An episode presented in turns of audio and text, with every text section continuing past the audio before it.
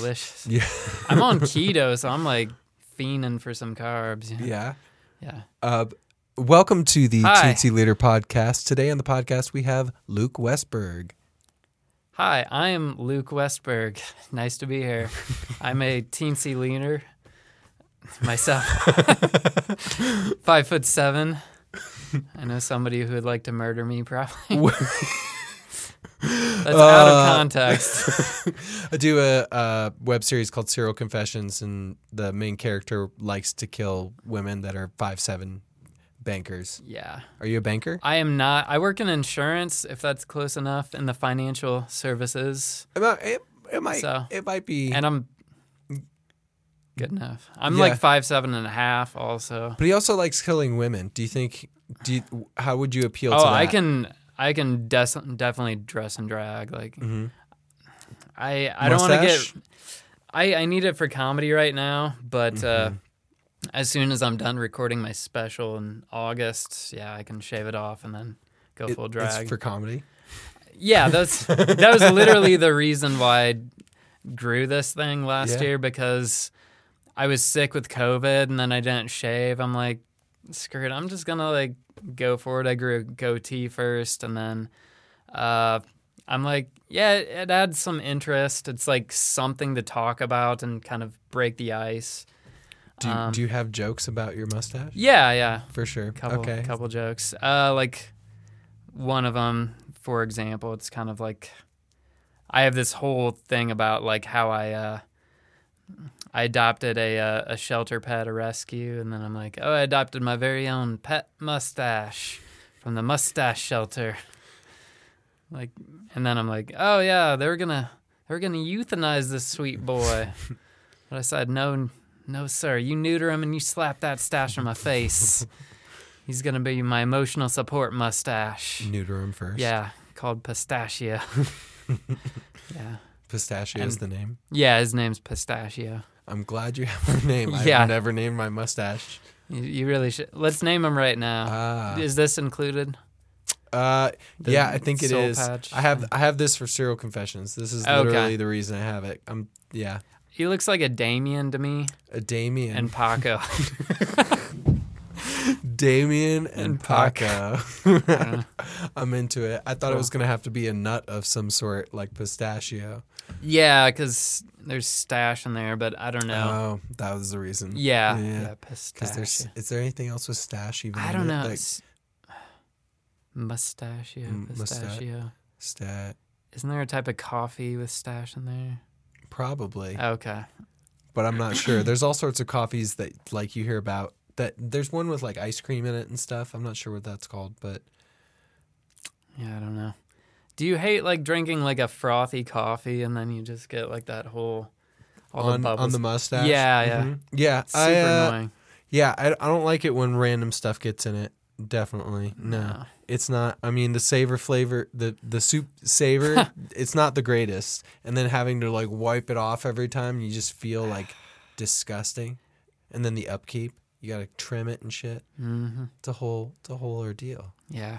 Us Yeah. guys have it hard, ladies. Yeah. You know, it's just Such, a hard world. Yeah. The problems of a man, men. could never be known by a woman. It's really. you know, you don't have to deal with all his hair. Uh, that's a joke. It's a joke. It's Um, yes. anyway, um, so Luke, tell us tell us about yourself. Could you actually tell me about your background? You're you're from Illinois, is that right? Yes. Yeah. And not not Chicago. Not I- Chicago. Yeah, I, I grew up. Uh, it was about. It's a small town, Quincy, Illinois. It's about uh, two and a half hours from St. Louis, five hours from Chicago. It's right on the Mississippi River. Um, it's a town of about forty thousand, and uh, yeah, I just grew up in the neighborhoods and uh, right by a cornfield and stuff. And cornfields uh, to my east, and cornfields like in my backyard, basically. No mountains. Uh, no mountains. We had some hills to go sledding on, but uh, Oh, nice. yeah, yeah. it's it's not as flat as a lot of the Midwest. Uh, our town is pretty hilly, hmm but it's uh. Have you heard of Hannibal, Missouri? No. Okay, most people say no, but that's where Mark Twain uh, set his books in, like Tom Sawyer and Oh, stuff. okay. That takes Mhm, me mhm.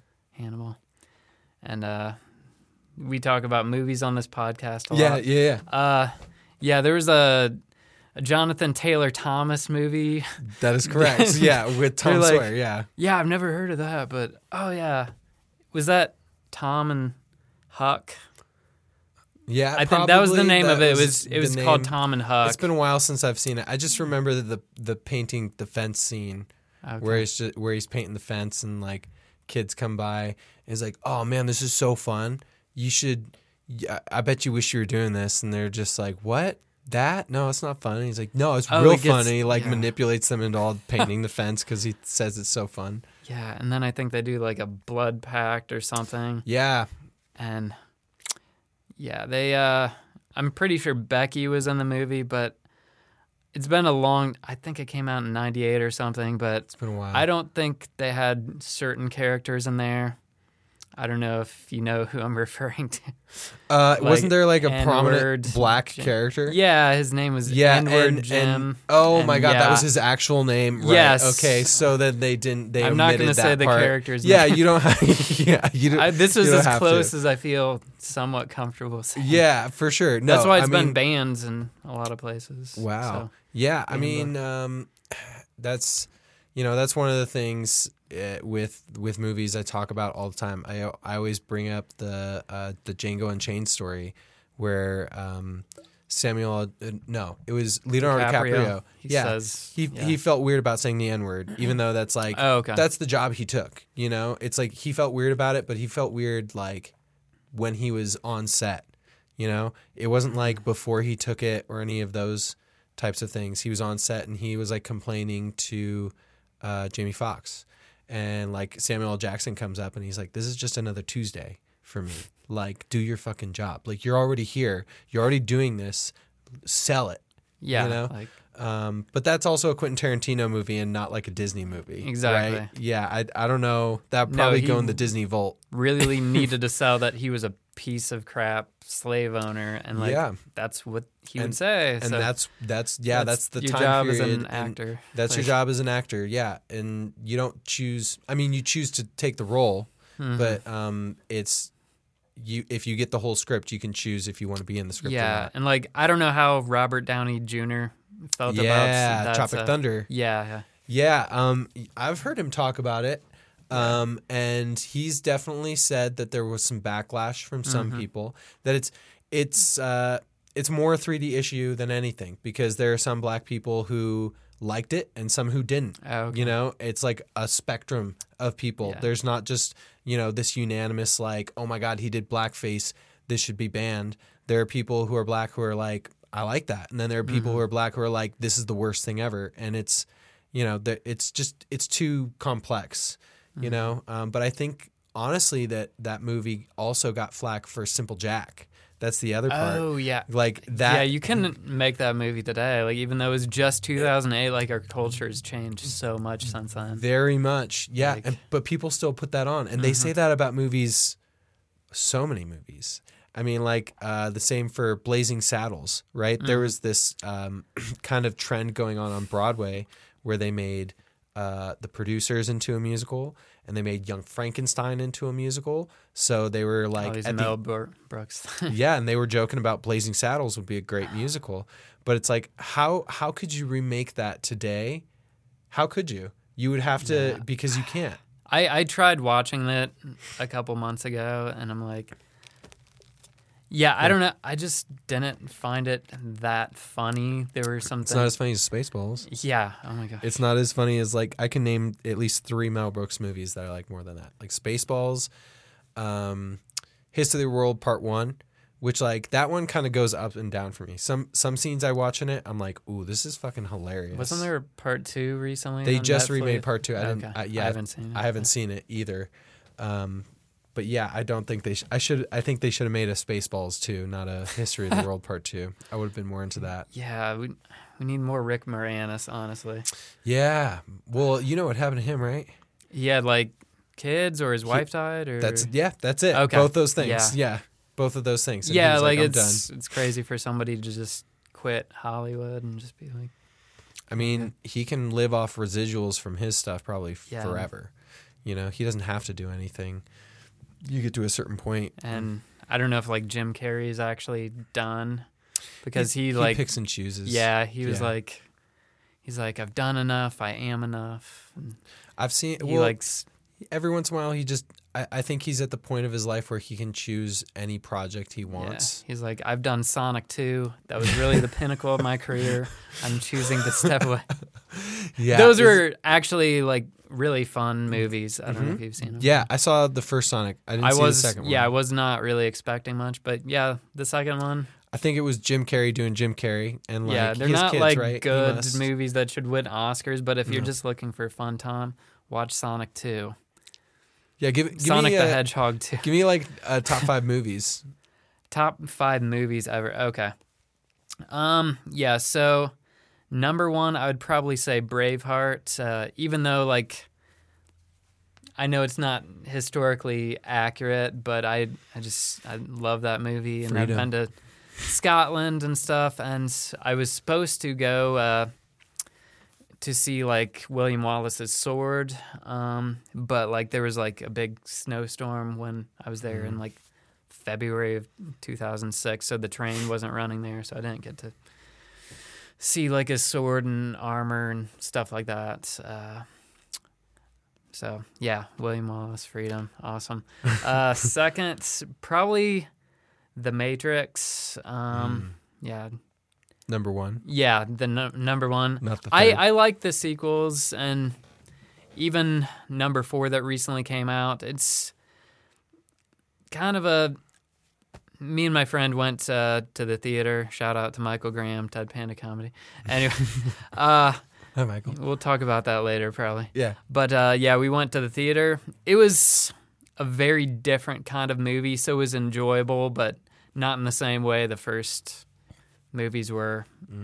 Um, if you're expecting anything like the first movies, you're going to be disappointed. mm-hmm. Um, Hmm. It was a lot funnier than the other movies. I'm not sure the humor is why people want to see a Matrix movie, so it was kind of yeah disappointing in that. misplaced But yeah. It, it probably shouldn't have happened, but it was still somewhat enjoyable nonetheless. They're they're on that uh, superhero train. yeah, and I uh, I love Keanu Reeves. Like, what can I say? He's one of my top two favorite straight white male actors. Who's the second one? Oh, Is it Jake Uh, I think Cillian Murphy. Maybe Cillian Murphy? I don't know. I just get lost in his eyes, man. There's something about his. He has a very piercing gaze. Cillian. Yeah, and he's in like all these Christopher Nolan movies. He does quality Killian? stuff. Yeah, I said Cillian. I thought you were joking, so I was just No. going with it. No, was- it was Killian. Yeah, it it's, Killian, Murphy. I, you know how I, I never knew which one it was, but I don't know if you've. I think it's the Calm app or something, Hmm. but I subscribed for a year to the Calm app, and Killian Murphy, with a C, Mm-hmm. for some reason, uh, he does like a bedtime story. Mhm. He's like, "This is Killian Murphy." You're on a train and you're and he just tells like this story of like the history of Scotland and I think it's set with like you see the rolling hills and the countryside of Fall asleep Scotland. to that every night. I just listened to it 10 times, that's all. Only ten times. Only enough Yeah. to recite it. Mhm. hmm Can you give me a Killian Murphy impression? That I think that was That was about, about it? my best. Yeah, Killian Murphy. Killian Murphy. I don't know. Is he English or is he Scottish?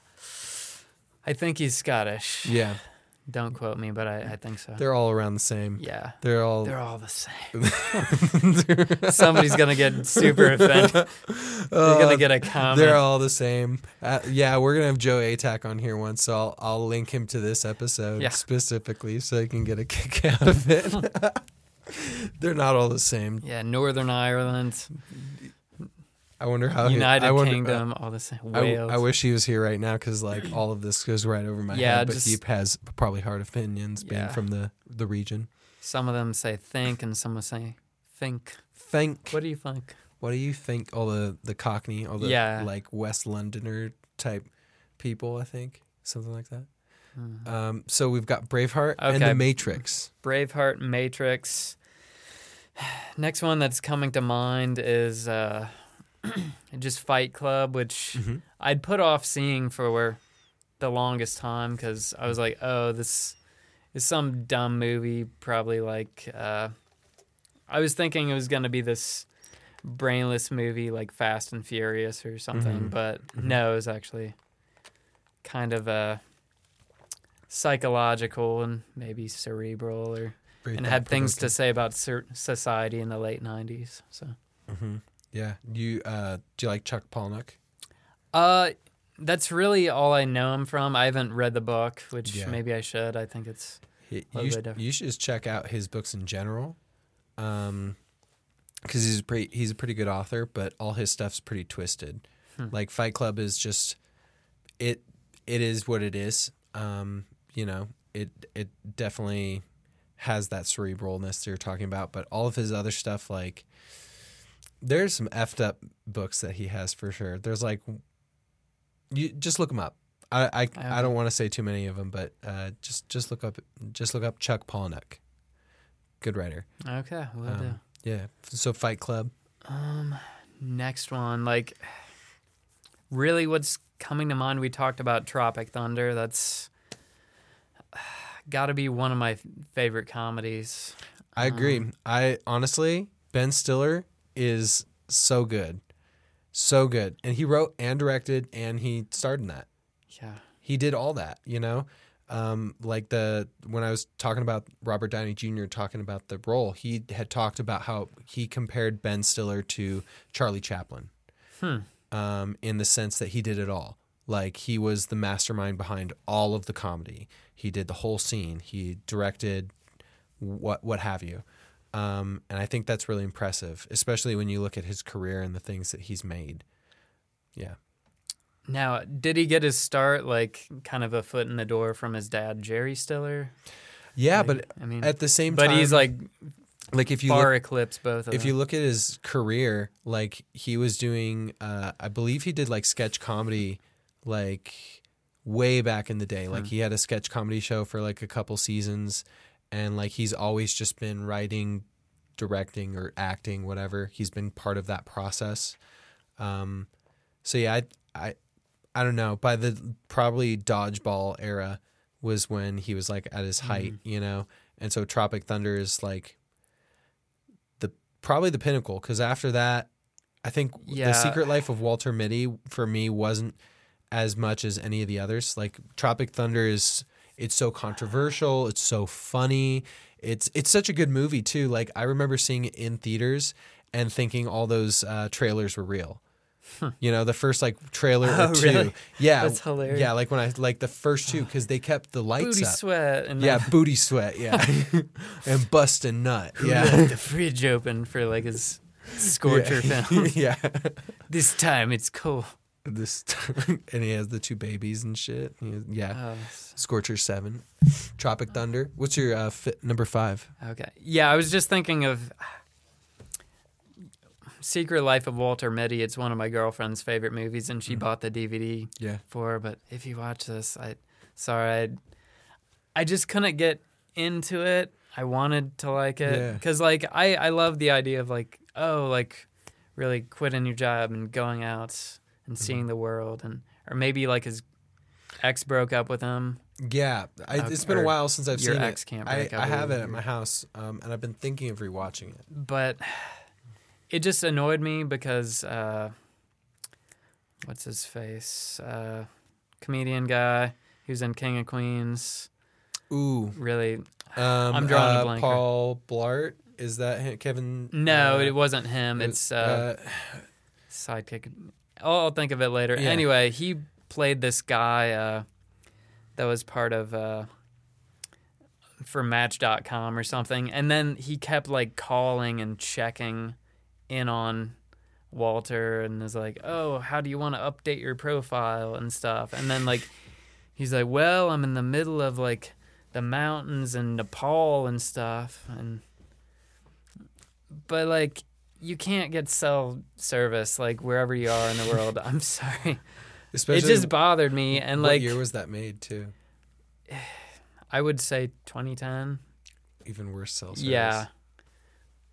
And it's like wherever he was in the world, like he could like pick up this phone and talk to Yeah, you He has don't just have like satellite a you have Verizon Global or something. Mhm. Like, He's Ben Stiller. He can afford it. yeah, and I don't know like why this guy from Match.com was like really checking in on this dude the whole time, like as a I pet need project. I need you to be with someone. Yeah, and he's like, "Oh, your your profile's getting a lot of uh, traction and stuff because we're adding all these interesting details about your life." But like, people lie on there all the time. So, True. Yeah.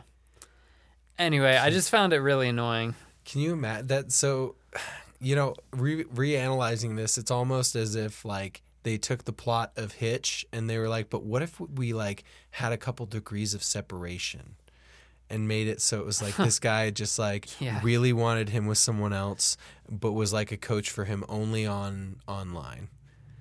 It sounds weird to me.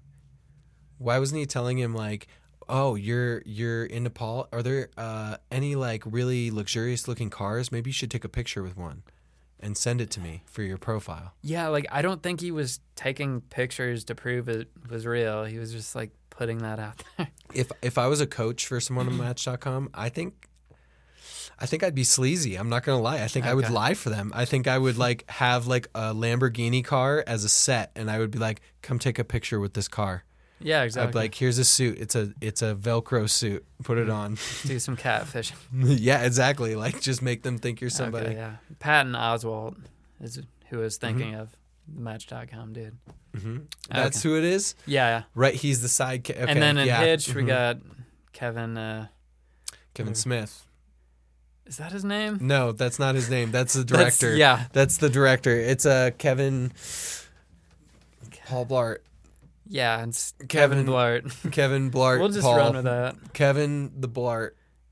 But like, it's terrible. Whenever I try to think of somebody's name, I'm put on the spot. Like I can't think of it. Like two minutes after this podcast is over, I'm gonna be like, oh yeah, Kevin, whatever. Adam Sandler's good buddy, and Grown Ups too. can't, can't think of it. How still. are we not getting this? I don't know. We all, everybody Do knows. you know? Yeah, no, you looked it up. Who is it? Kevin James. Kevin, Kevin James. James. Of course. I, I thought I was gonna say Johnson. I would have never. That was nowhere on my brain. King James. Yeah. He should play King James in a comedy. That sounds like something that he would do. Why? not? Why not? It sounds yeah. Didn't wasn't that a like '80s script somewhere where it's like somebody's? Is it coming to America? Is that an Eddie Murphy? It's Eddie Murphy. Eddie Murphy. Yeah, I was he's thinking like related Duke to of royalty. Earl. Duke of don't- Earl. Um, I don't think I've seen that one actually. Okay. My I have gaps in my education of movies, as we all Okay. do. You can't see how, all of them, right? Yeah. Um. Anyway, Next why day. why'd you move from Oh, Illinois? okay. That's a that's a long story. Oh. We'll get into it. Anyway, I was uh so there I was, 29 years old, Mhm. having a uh, midlife crisis maybe. Yeah. Um but yeah, I, I'm from a small town of uh 40,000. I'm like, wow, if I don't like get out of here soon, I'm just going to be stuck in town. Like I I could actually own a house there. I had Mhm. a nice house. I had a good job. I'd been working for six and a half years uh, at an office uh, doing marketing. I'm like starting to freak out, so I, I quit my job and then I moved overseas to uh, South Korea and I taught English there. And Wow. uh, yeah, yeah. And while I was there, I I met a girl. We dated for a few months, and then we kind of kept in touch. And then I went to like I'd already like signed up for Spain the next year, so I Mhm. taught in Spain, and we had still been keeping in touch. And she came and visited me there, and then, um, yeah, and then I ended up just moving out here because this is where she was from. So So, so your girlfriend, who you're with now, this- Yeah. is from South. She's from Reno. yeah, but she's you from met Reno. her in South Korea. Correct. I met her at a uh, stand-up comedy open mic, and I went on and I did uh, pretty well. And it was at this Australian bar in the uh, in South in Korea. South Korea. Yeah, There's it like It meant it Going on. owned by this like Australian dude who was in these punk rock bands. Mhm. Anyway, we were like sitting at opposite ends. Uh, but then after I went up, I kind of like sat sort of next to her on the same side, and then she's she's Korean, so like I didn't really even know if she spoke English. Um, I didn't know if she was like from Korea. hmm Uh, Yeah. So like she had a water bottle like with UNR on it, and like at some point she had kind of like turned her bottle label to face me, and it said like Nevada on there. hmm Um, and then yeah, it was an open mic, and she and her friends left before the mic was over, and I was like, shit, shit, shit, shit. So I was like kind of being polite, and I waited till uh, like the comedian who was up on stage went off the stage, and then I just kind of rushed out there, and uh, she and her friends were like still sort of outside uh, talking, and uh, so I said. Uh, oh hi or whatever i don't remember what i said but she was like oh yeah uh, crystal really enjoyed your set. I'm like oh who's crystal? She's like i'm crystal. Like oh okay she was like she used to like refer to herself in the third person a lot hmm she still does to a certain extent but she has a nickname for herself now so it's maybe less weird mm anyway What's the nickname? bun bun Bun Bun. So she'll say Yeah, I'm- Bun Bun really i'm enjoyed ducky your and set. she's bun bun so That's cute. Yeah, Yeah. Probably too cute. You you gotta cut this. No, it's, you gotta cut this part. no, it's fine. All right, Ducky. Yeah. Anyway, that's uh, that's the story of how I came to be in Reno, and I didn't really know there was stand up comedy in Reno for like a year until I. It might have been onesie crawl. It was like a Star Wars crawl or something. Mm-hmm. And then we just happened upon uh, Reno Tahoe Comedy, and Mhm. I went downstairs. I was like, "Oh, there's a local comedy club," and Mhm. uh, the owner Wayne, he's like, "Oh, you you've done comedy before? Why don't you come and watch the show?" And then I, um, yeah, I did comedy there at the Underground for a year and a half. Who Who's Wayne? Uh, so he's Wayne Wright, and uh, he runs uh, Reno Tahoe Comedy, Mhm. and they had a club in the Pioneer Center. Yeah, I It's remember the that. Pioneer Underground. Um, but since the since COVID hit, uh, I don't know what happened there. Maybe he lost the lease or something. But now they're doing stand up at a couple other places like the theater and maybe Napa Sonoma, something like that. But yeah, I haven't uh, worked gi- with him for a while. But uh, yeah. Can you give me your best Wayne impression? Uh, do you know him? No, I don't. Okay. I don't know him at all. I just Hey, bro, how's it going? That's I don't know him. I that's pretty spot hey, on. bro. How's it No. going? He's like, pound it. Good job tonight. Yeah. But yeah, he's he always kind of squints and kind of sniffs like that. He's an older dude. He's got Yeah. some allergies. Maybe I don't know. Maybe that's what it is. He it has is. an allergy to cocaine. I don't know why he sniffs it all the time.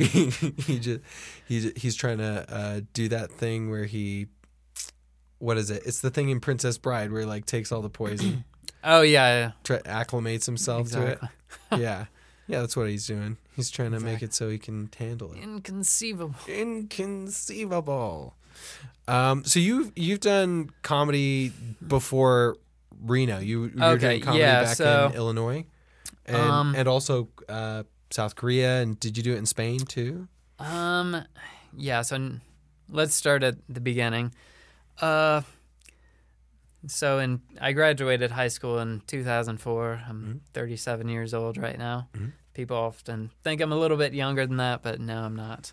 Anyway, uh, so I was in this competition, Mr. QHS, and uh, my brother was in it eight years prior, and for his talent, he. Uh, he did like gymnastics out on stage. So he was doing like flip flops and flips and stuff like that. And he did that to the Mortal Kombat soundtrack. And uh, I also, my parents were both gymnasts, and I did gymnastics growing up. Wow. And there's an entire side story with that that we'll get to later, um, wow. if we have time. Yeah. But uh, wow. wow. Got Owen Wilson. Wow. I'll be Luke Wilson. Wow.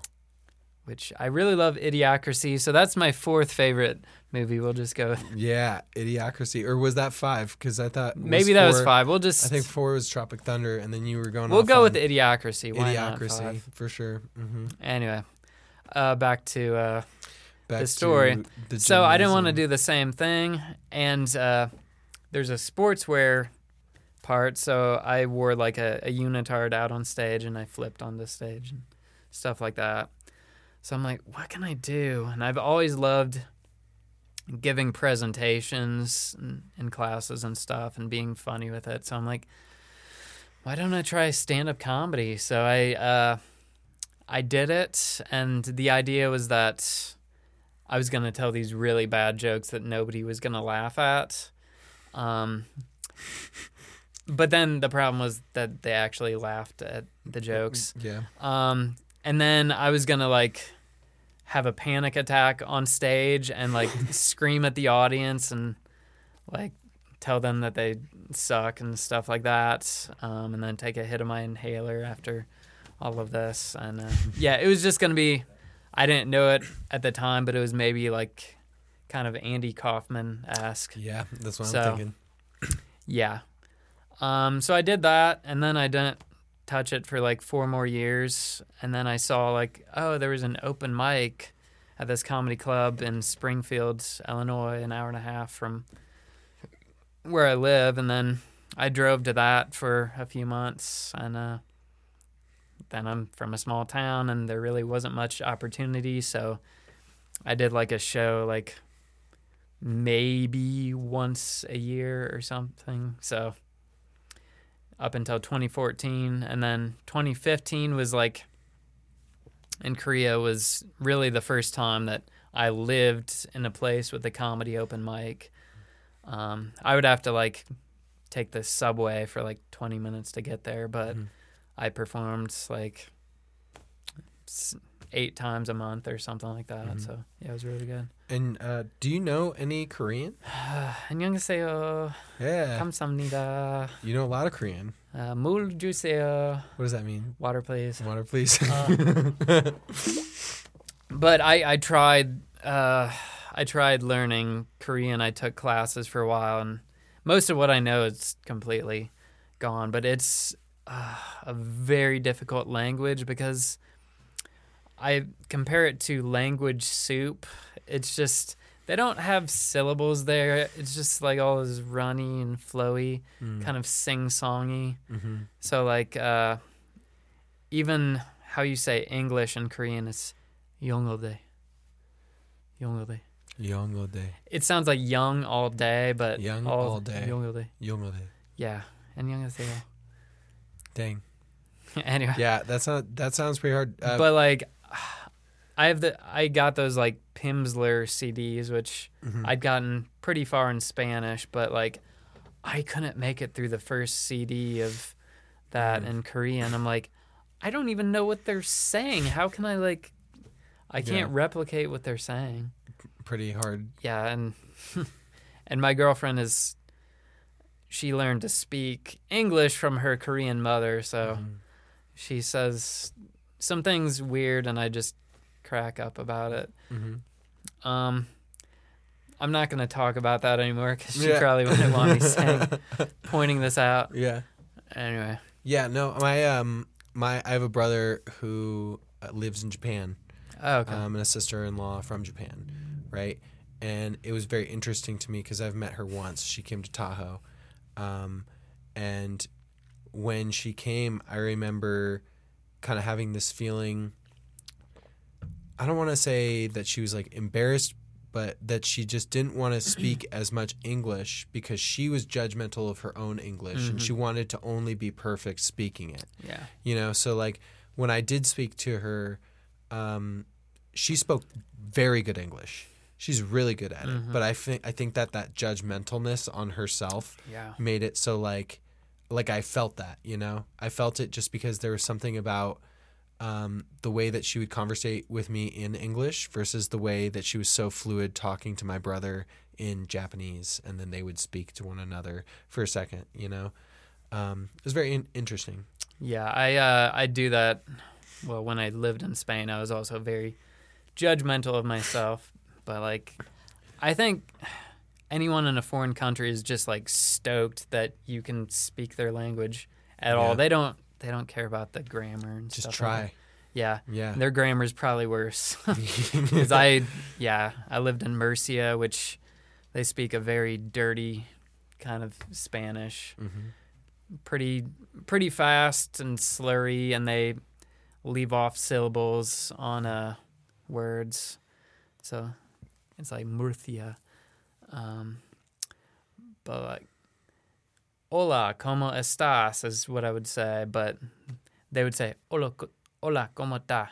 Mm. So it took me like six or seven months of living there before I could even understand what they were saying, hmm much less what it meant. Wow. And then I I was at this outdoor farmers market and then I like ran into someone from South America and I was like, "Oh my god, I can like kind of understand what you're saying. This is great." Cuz he's like, "Hola, ese." very slow and very Yeah. clear. yeah, and you're like, oh my gosh, Yeah. dang. Um, so you know part of two other languages, or are there other? I languages want you- it like just literally what I said in Korean. That's pretty much all I know. like when I lived there, it's Korean is a very easy language as far as like they have different characters, but it's easy to like learn the language in a f- few hours, like or pronounce the letters and stuff. So I would go into restaurants and I would like say what I wanted. I didn't know what it meant, but I would just say a random thing on the menu and get what I wanted. and then this one time I went into this restaurant and I was like, I will have a English u muffin. Mm. And then I'm like, oh, it's an English muffin. and that's how they pronounce it. Yeah, ju- and then yeah, because it's that's like- the it's like peacher instead of pizza. They don't have a Z sound. peacher. Peacher. They have no z sound. Yeah. And then so they replace it with a ch. yeah, it's like a kind of a ch sound when they have to say it. That's interesting. And Hmm. then yeah, I think the R's they don't do like a hard R as well. Mhm. And then like some of their there are a couple letters that are like nah, I think maybe N and H that are like kind of mixed together like nah or s- That don't quote me on that. It's Yeah. something like that where there's no more than I do. yeah. Did Did you do any sets in Korean? No. No. Well, like most of the people that came to like the mics and the shows, they were uh there's a big community of like expats there, like Mm. who either teach English or they're there in the military. Mhm. Um and then there were there was only like one comic I knew of that's well, yeah, maybe two comics that I knew of that uh did like were Korean, they did comedy in English cuz just stand up it really wasn't a thing in Korea. Hmm. Um but yeah, there's an organization there. Um, I think it's just called Stand Up in Korea that uh, they put on shows there. Mhm. I think. Yeah. So you moved to Reno. What year was it you got here? I think it was uh, 2017. 2017. Mhm. Um, and you started getting into the comedy circuit, Mhm. right? And uh, maybe some improv and stuff like that. Yeah, that came a little bit later. But hmm And then um, COVID happened, right? Yeah.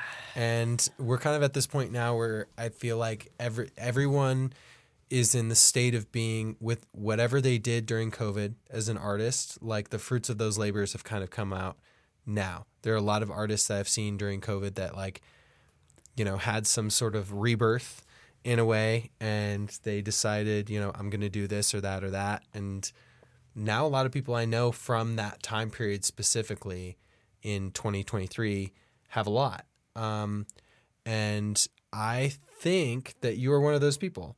Uh, because uh, you and Michael, who we had mentioned before, do Dead Panda comedy. Yeah, and you both started that. Is that right? Or could Mm-hmm. Uh, you tell me so- the history? I just okay. I was on this other podcast, and I they pointed out that when I'm about to say Hmm. my thoughts, I go. So I don't know if you can cut out that, and I caught myself doing. it.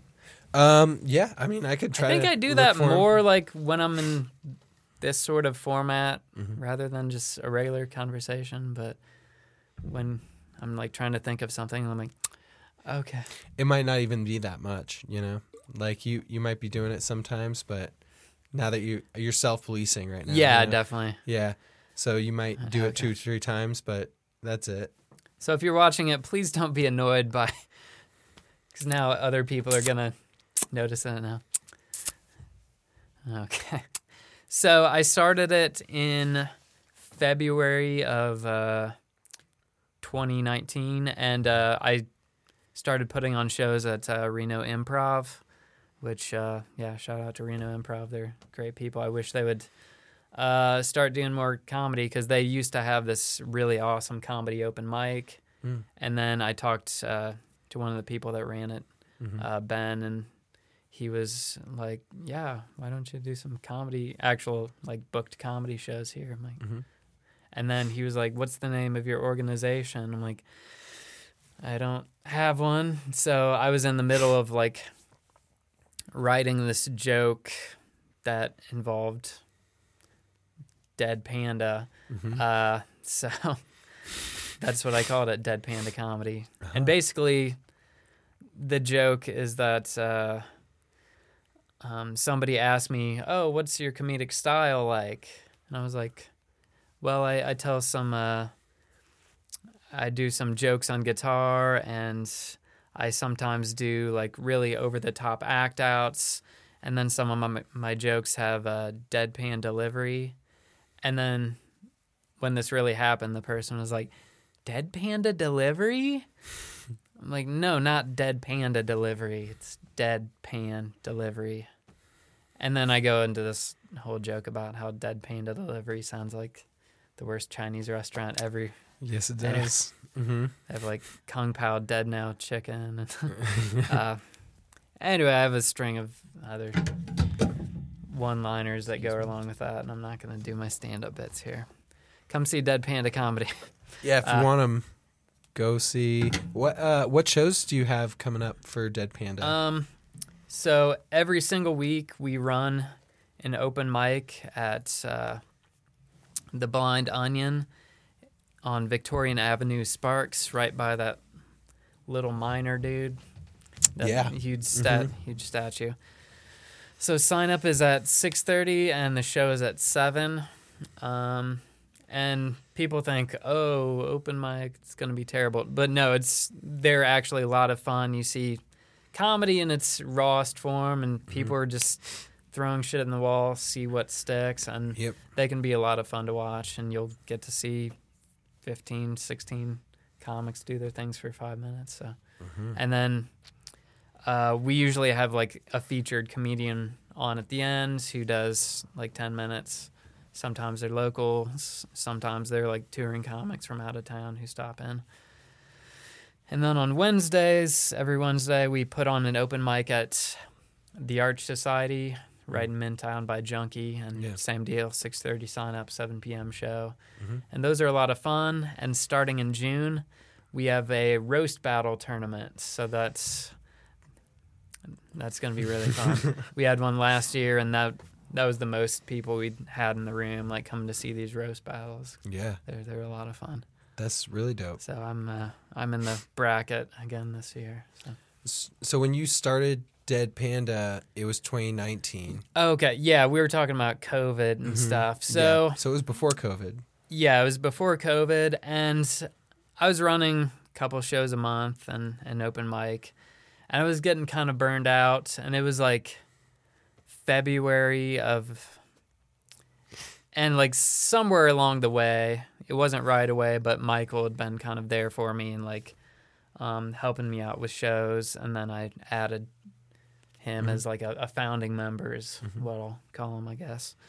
Um, So, yeah, it was about February of 2020, and I'm like, I am just like burned out. So I had a couple other people. I'm like, you run the show this month, you book all the people, you do all the promotion, and uh, yeah, that was the last show we had, and uh, we, I didn't need to do that because I would have gotten an entire year off. because right after that, I was supposed to be on a couple other shows, and then yeah, March 2020 hit, and then Mm-hmm. pandemic, and we had to shut everything down. Mm-hmm. And I did some online comedy, which by and large was awful. I yeah, Yeah. Uh, it was worth doing, but it's not not that fun. I feel like with comedy, Some people still do it. you gotta. Some people That's still weird. do online comedy. Yeah, I feel like you need an audience, a live audience. yeah. You know, it's like this. there's We were talking about sitcoms here once. Uh, last time was Steve, and just that live audience aspect, and how Mm-hmm. sitcoms of nowadays have kind of transformed into more of like an Always Sunny in Philadelphia, Mm-hmm. where there's still a situation, but there's no live audience. Like the last live audience we could think of that was very successful was How I Met Your Mother. okay. that was Um, all live audience. Yeah, I'm pretty sure that that was Huh. a, completely live audience that whole series, but that was like I think it started in 2006 ish or something, Hmm. you know, and it probably only went into the tens, not too far after that. Hmm. Um, but now they don't really do live audience stuff as much anymore. You know, they they do for some things, but I can't think of one that's very commercially successful in this day and age. Uh, and I think that that's what's interesting about stand up comedy. Yeah. You need that audience in order to to test what what it is. Yeah, and I did a show and I tried to like interact with the audience because you can see all of them in these little tiny boxes on your screen. You're in Zoom. And then the person was just kind of like taken aback, like, oh, it was just like, it would have been perfectly natural for me to talk to the person if I was on stage, but it was just really weird because they were like not expecting to be referenced or talked You're to. like, so- hey, yeah. hey, uh, Hey, Linda. And it says their name right Yeah. the so, they're like, you said my name. yeah. And then I know this guy, Chris Tinkle, he still does like comedy in VR and like the metaverse, maybe something like that. Wow, does it? Are there a lot of people that are going on there? Probably not. Nobody, nobody likes the metaverse. Yeah, I, I didn't the metaverse just not even take off. It's like not they a really thing. tried to make it take off. I there's still like fa- Facebook, aka Meta, whatever. That's what. It, Yeah, he's he's still trying. They've they're still dumping billions of billions of dollars into it. And like Facebook, they had like the Libra cryptocurrency, but I don't know if the SEC shut that down or what. But Libra was supposed to be like a collection of like all these different world currencies kind of mashed into one, Mhm. which maybe is kind of a cool idea. But I don't want Facebook running it. Like I don't want them in charge of our financial system. Like no, no. That's that's the problem with most things. Is like you want one competent person who could do it, but also that's too much power for any one person. yeah. Like you, and then you get a system involved, and the system's just always fucked. It's yeah. always Well, like worst. I I've been very into cryptocurrency since well, I bought Bitcoin first in 2013, Mhm. then again in like 2016 is when I really got into it. But it's because like the Federal Reserve, like infinite money printing, and like stealing our uh, yeah inflation just really really sucks. It's it's not a great system, but what I've realized in the past few months, like just because one system sucks doesn't mean another system is automatically good by default. Mhm.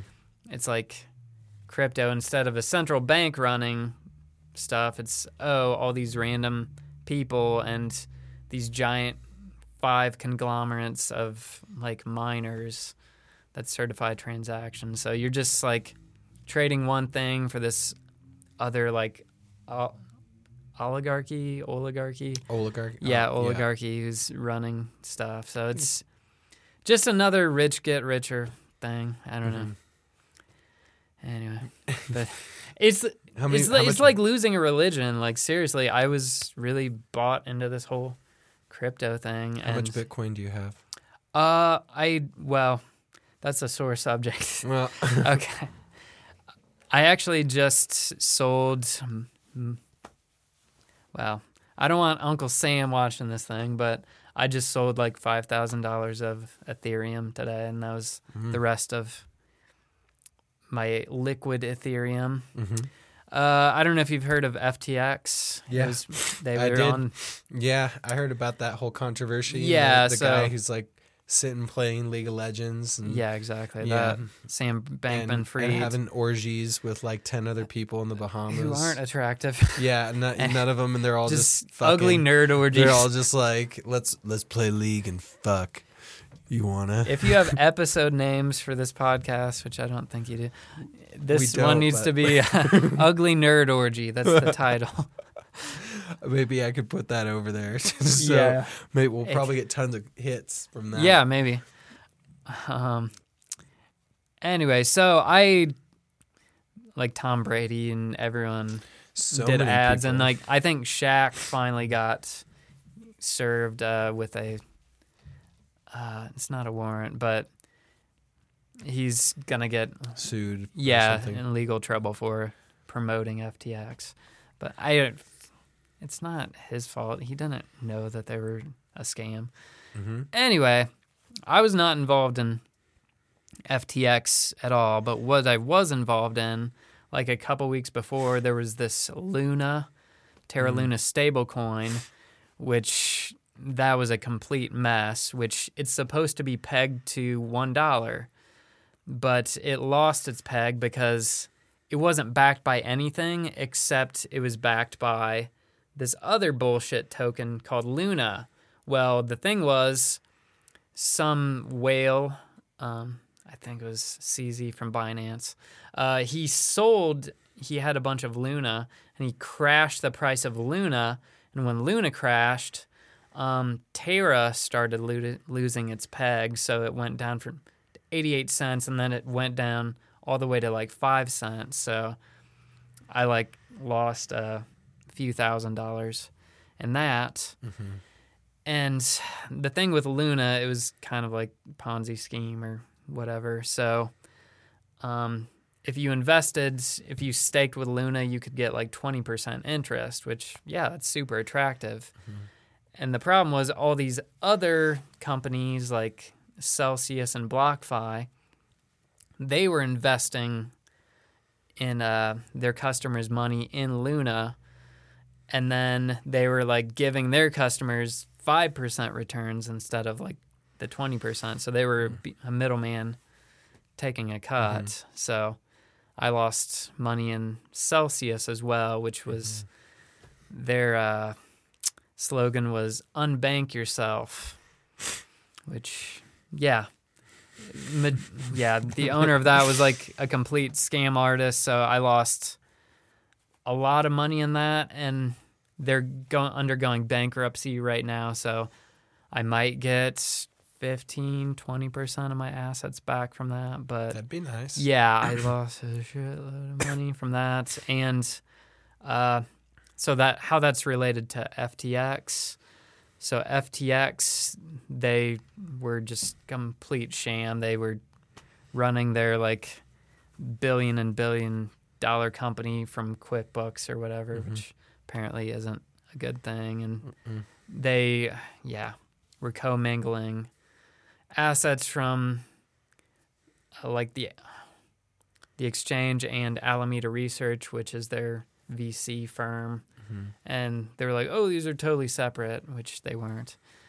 Anyway, uh, so they went bankrupt, which screwed over. It's just a domino effect, which screwed over Genesis, which then screwed over my investment, which was in Gemini Earn. And I had told my brother, I'm like, because I started seeing some warning signs with like Celsius and stuff. So I moved some stuff from Celsius to Gemini Earn because I'm like, oh, this is run by the Winklevoss twins because they were like helped found Facebook and stuff Yeah. like that. You've seen the movie? Good movie. Yeah, good movie. So, the social The Social Network. social network. Yeah. Um, I'm like, I, I trust these guys and stuff. And Gemini, like, they're publicly traded company, and they're like regulated and stuff. But it's Gemini Earn, but in the fine print, it's like, oh, when you put your money into Gemini Earn to earn interest, it's really ran by Genesis, who is, yeah, heavily invested in FTX and Terra Luna and all this other bullshit. They've so it's just been like a all their money against these other things. yeah, it's just been a huge domino effect, and yeah, Uh, I was gonna sell in this last bull run, but I wanted to go slightly higher, Yeah. just just a little bit higher, and then I'm like, I'm gonna sell, but I didn't get quite the chance to do that. I had a I had a set number in mind, which was like half of what people were predicting Bitcoin, and Mm-hmm. because like people were like, "Oh, Bitcoin's hundred thousand plus this cycle." It only got to around sixty thousand. Mm-hmm. Um, so yeah, I was gonna sell a little bit higher than that. Didn't get to. I'm not salty about it at all. so you know, Li- win But some, I've- some. yeah, I've made money from cryptocurrency and I've paid my taxes on it. You will see. I no, what's bullshit is like I lost all this money from Celsius, right? Mm-hmm. It's locked up, but I still had to friggin' pay taxes on it. Super annoying. Mhm. Super annoying. the government.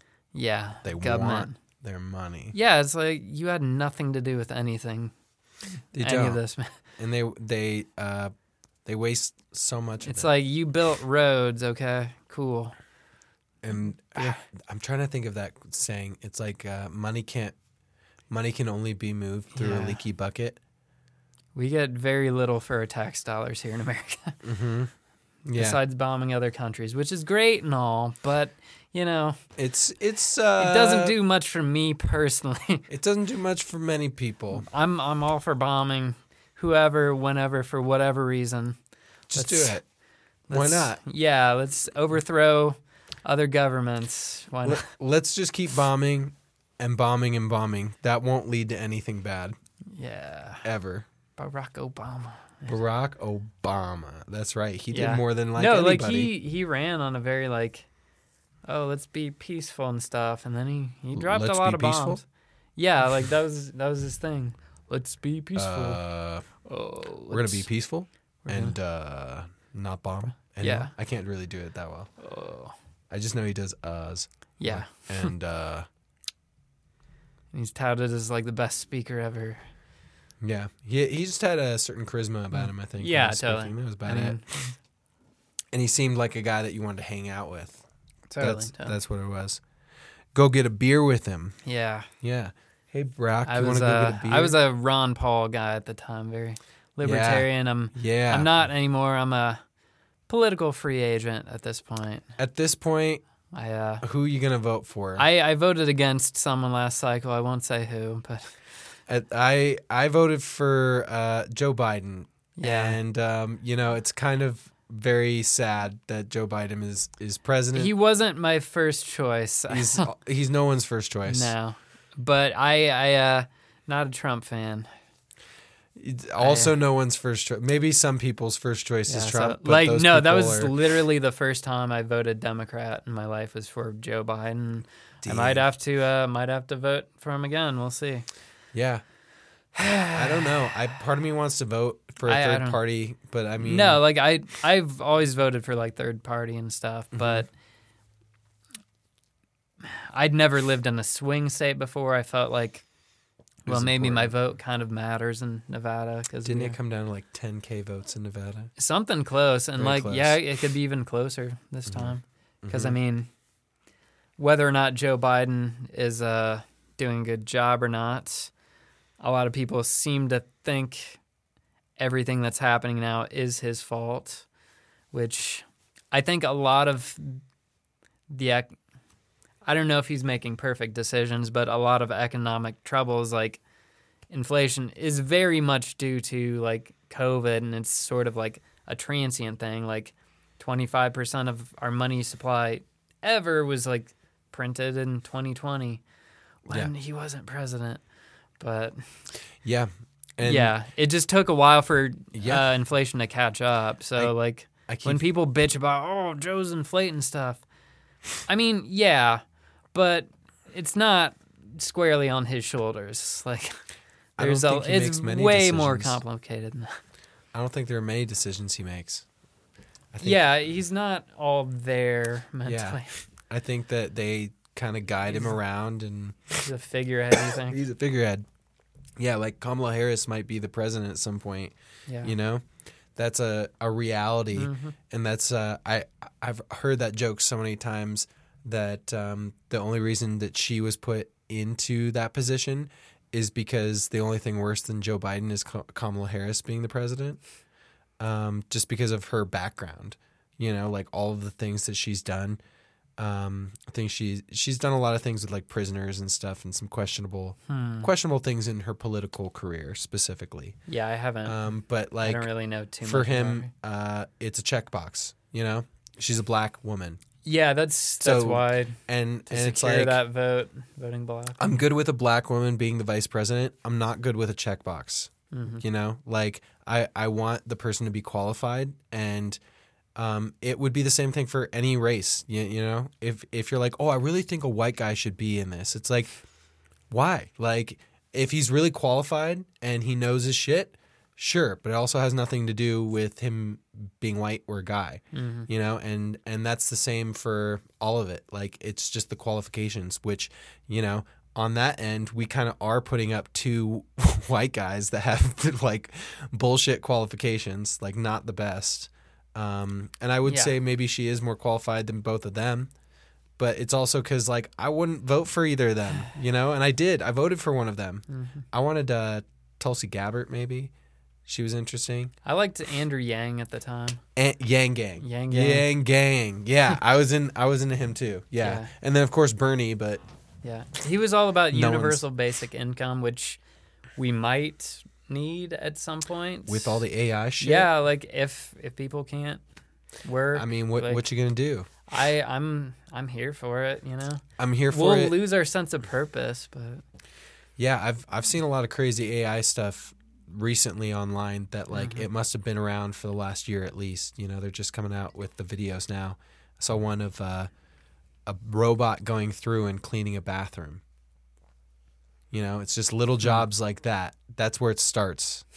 well they, I think they still have this running. It's like this. 24 hours a day stream of like AI Seinfeld. Yeah. It just they fed it the scripts and then it just makes up stuff. yep. Yeah, Mhm. it's not very good, but it's it's fascinating. And then they do like this animation on the fly. It's Mhm. it's fun. Yeah, and and that stuff compounds. Like the, if it if it actually Wow. started learning, um, like it does learn, but I think that all the learning is, you know, trial and error more than uh, like making its own thoughts. Yeah. Right. It's and I don't know if conscious. like AI, artificial intelligence, is really the best word for it because it's, It's not, not. really intelligence. It's know? not- It's yeah, not learning anything. what is it? There's um, I think it's there's general AI, and I think the other one's called Open AI, or That's the name of a company. yeah, there's like one of them is basically um, the Turing test. You know, like Ex Machina. Um, uh, there's two rooms, and you're com- you're communicating with somebody on the other side, um, and you're okay. So you're in a room. You're in this room, right? And somebody's on the other side, and this person knows Chinese, and you don't know Chinese. But within this room are every single book you'd ever need to know on Chinese. You can conceivably communicate with them. So they start passing you these notes in Chinese, and you go through the books and you read them and you make sentences and pass them back to them, you know? And the person on the other side is like, oh my God, somebody in this room speaks Chinese, you know? But do you actually? Do you actually speak Chinese? Do you actually have that that knowledge? No, it's just all, all of these books. It's all these resources that you can pull. And that's exactly what a computer does. You know, hmm. especially like when you're editing, it's just pulling from a, a file somewhere and bringing it to this this place. You- It's a little hot in here. something a little more comfortable. Yeah. yeah, yeah. Uh, it's it's not really AI because real AI, it would be able to consciously know Chinese. You know, it would be able to learn it. It wouldn't have to take it from a source. And that's what all AI now is doing. And that's why all the copyright things are um, on the rise. You know, all those images are sourced, all those stories are sourced from shit. Yeah, like I when the apps first came out, I started using AI art and I was like, "Oh, this is amazing." But then it's gotten so much better like this stuff it makes it's especially like it can be like directed in certain ways and like some of the people who are really good with it can do just mind-blowing things like yeah, if you're a digital artist, that it sucks. Like, what are you gonna do? Well, Like- I mean, it's not just, it's digital Yeah. art is the start.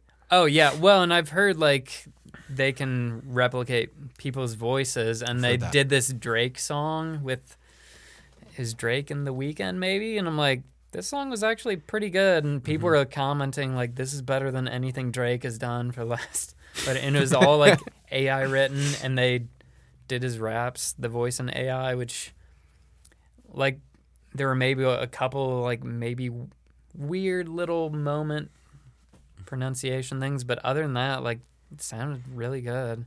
Yeah. And then I've been using AIVA uh, for you can generate uh, like music, Mm. almost any type of music with that, and you can just go through their boilerplate thing, or you can really customize it because it's music is really an algorithm that's easily learned and hmm you just play certain types of notes and chords and then you after it's generated you can uh, manually edit uh, the notes and the stems and stuff and then you Mhm. can export it and edit it further so I, I like to think of ai as a tool rather than a replacement so Yeah. i'm using it to help me like get started writing blog articles and stuff as a basis That's um, that's the smart way to use it yeah. because it's inevitable. It's coming. It's Yeah. it's here. You know, mhm.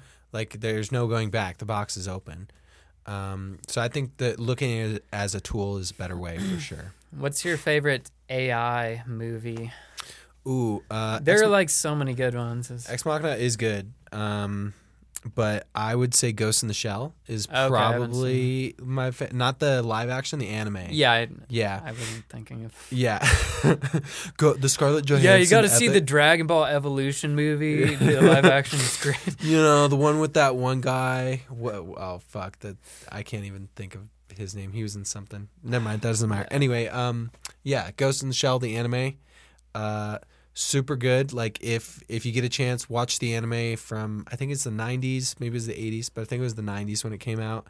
It's just like the whole premise of it is um, that the brain of this person has been taken and put into uh, a body um, and uh, and this body is like a superhuman. Like it's basic. It goes in and like assassinates people and is a cop and finds people who do does things and can just do whatever the fuck. Uh, but it needs this brain in order to go, and uh, it goes through a little bit of plot before it comes to the main one, which is that there's like a being that uh, is essentially true AI um, and it's this like this character that goes through the internet. It just like surfs through the internet instantly, and it implements itself into robotic creatures because it can. Um, and it says something along the lines of like I was born within the ether of the internet, like that the information of the internet just shaped it, and that's where it was formed and just like uh, the creation of the universe like there's no real explanation it just like was made from information just born out of it um, and when you watch it it seems pretty conceivable. And so there, there's some pretty cool shit in it. Um, like people have a lot of people are uh, cyborgs and they have like bionic organs. And like there's a guy who is just drinking alcohol and he can just drink as much alcohol as he want and he'll never get a hangover and he'll never get super super super drunk. He'll always just like have a very even buzz because it all processes out there's like one person who uh, doesn't have an eye and his eye can just like switch to different modes night vision heat vision whatever um, very very cool anime for sure. Um, highly suggest that one. Ghost Yeah. in the Shell. I, I think it might be my our generation would be very hesitant about getting stuff implanted, but this is what they're talking about, and I think it'll just be incremental where people get more and more comfortable with having like bionics and all this.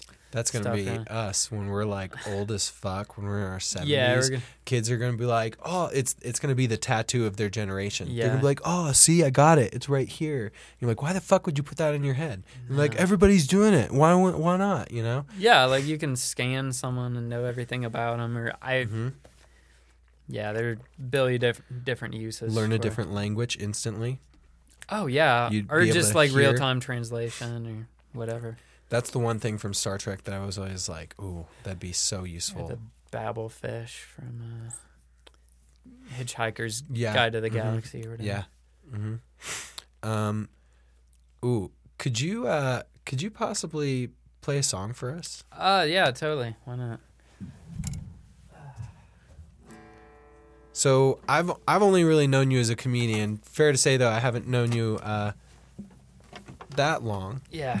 But uh, was this something that you started doing as well a long time ago, or when did you start this? Uh I think the first time I played a music open mic was uh, around 2003 and I started with just like really silly songs.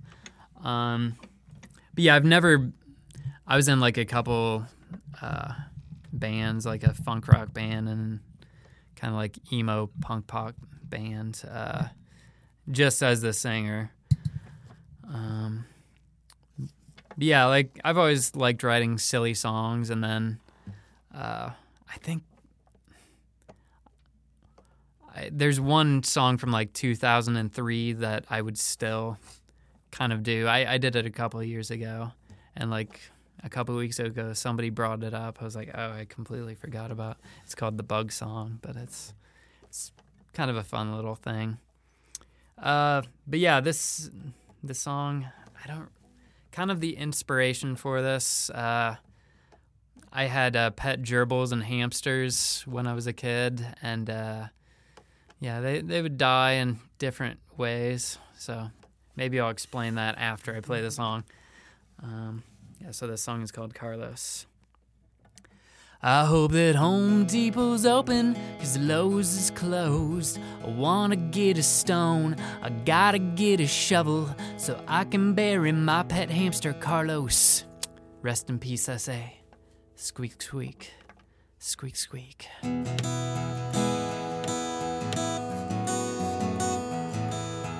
Carlos, oh Carlos, you were a wonderful hamster buddy. Oh Carlos, oh Carlos, he liked curling up in a ball and sleeping. Oh Carlos, smokes cigarlos and he liked eating celery.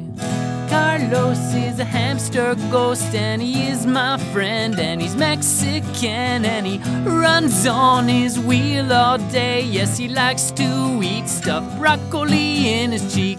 Carlos, a friendly Mexican hamster ghost. His lady ate his babies. Carlos, a friendly Mexican hamster ghost, would never eat his own children.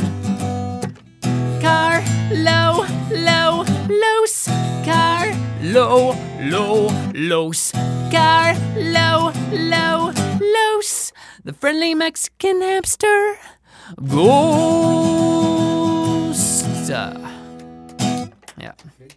Yeah. How's that? Great job. Very nice.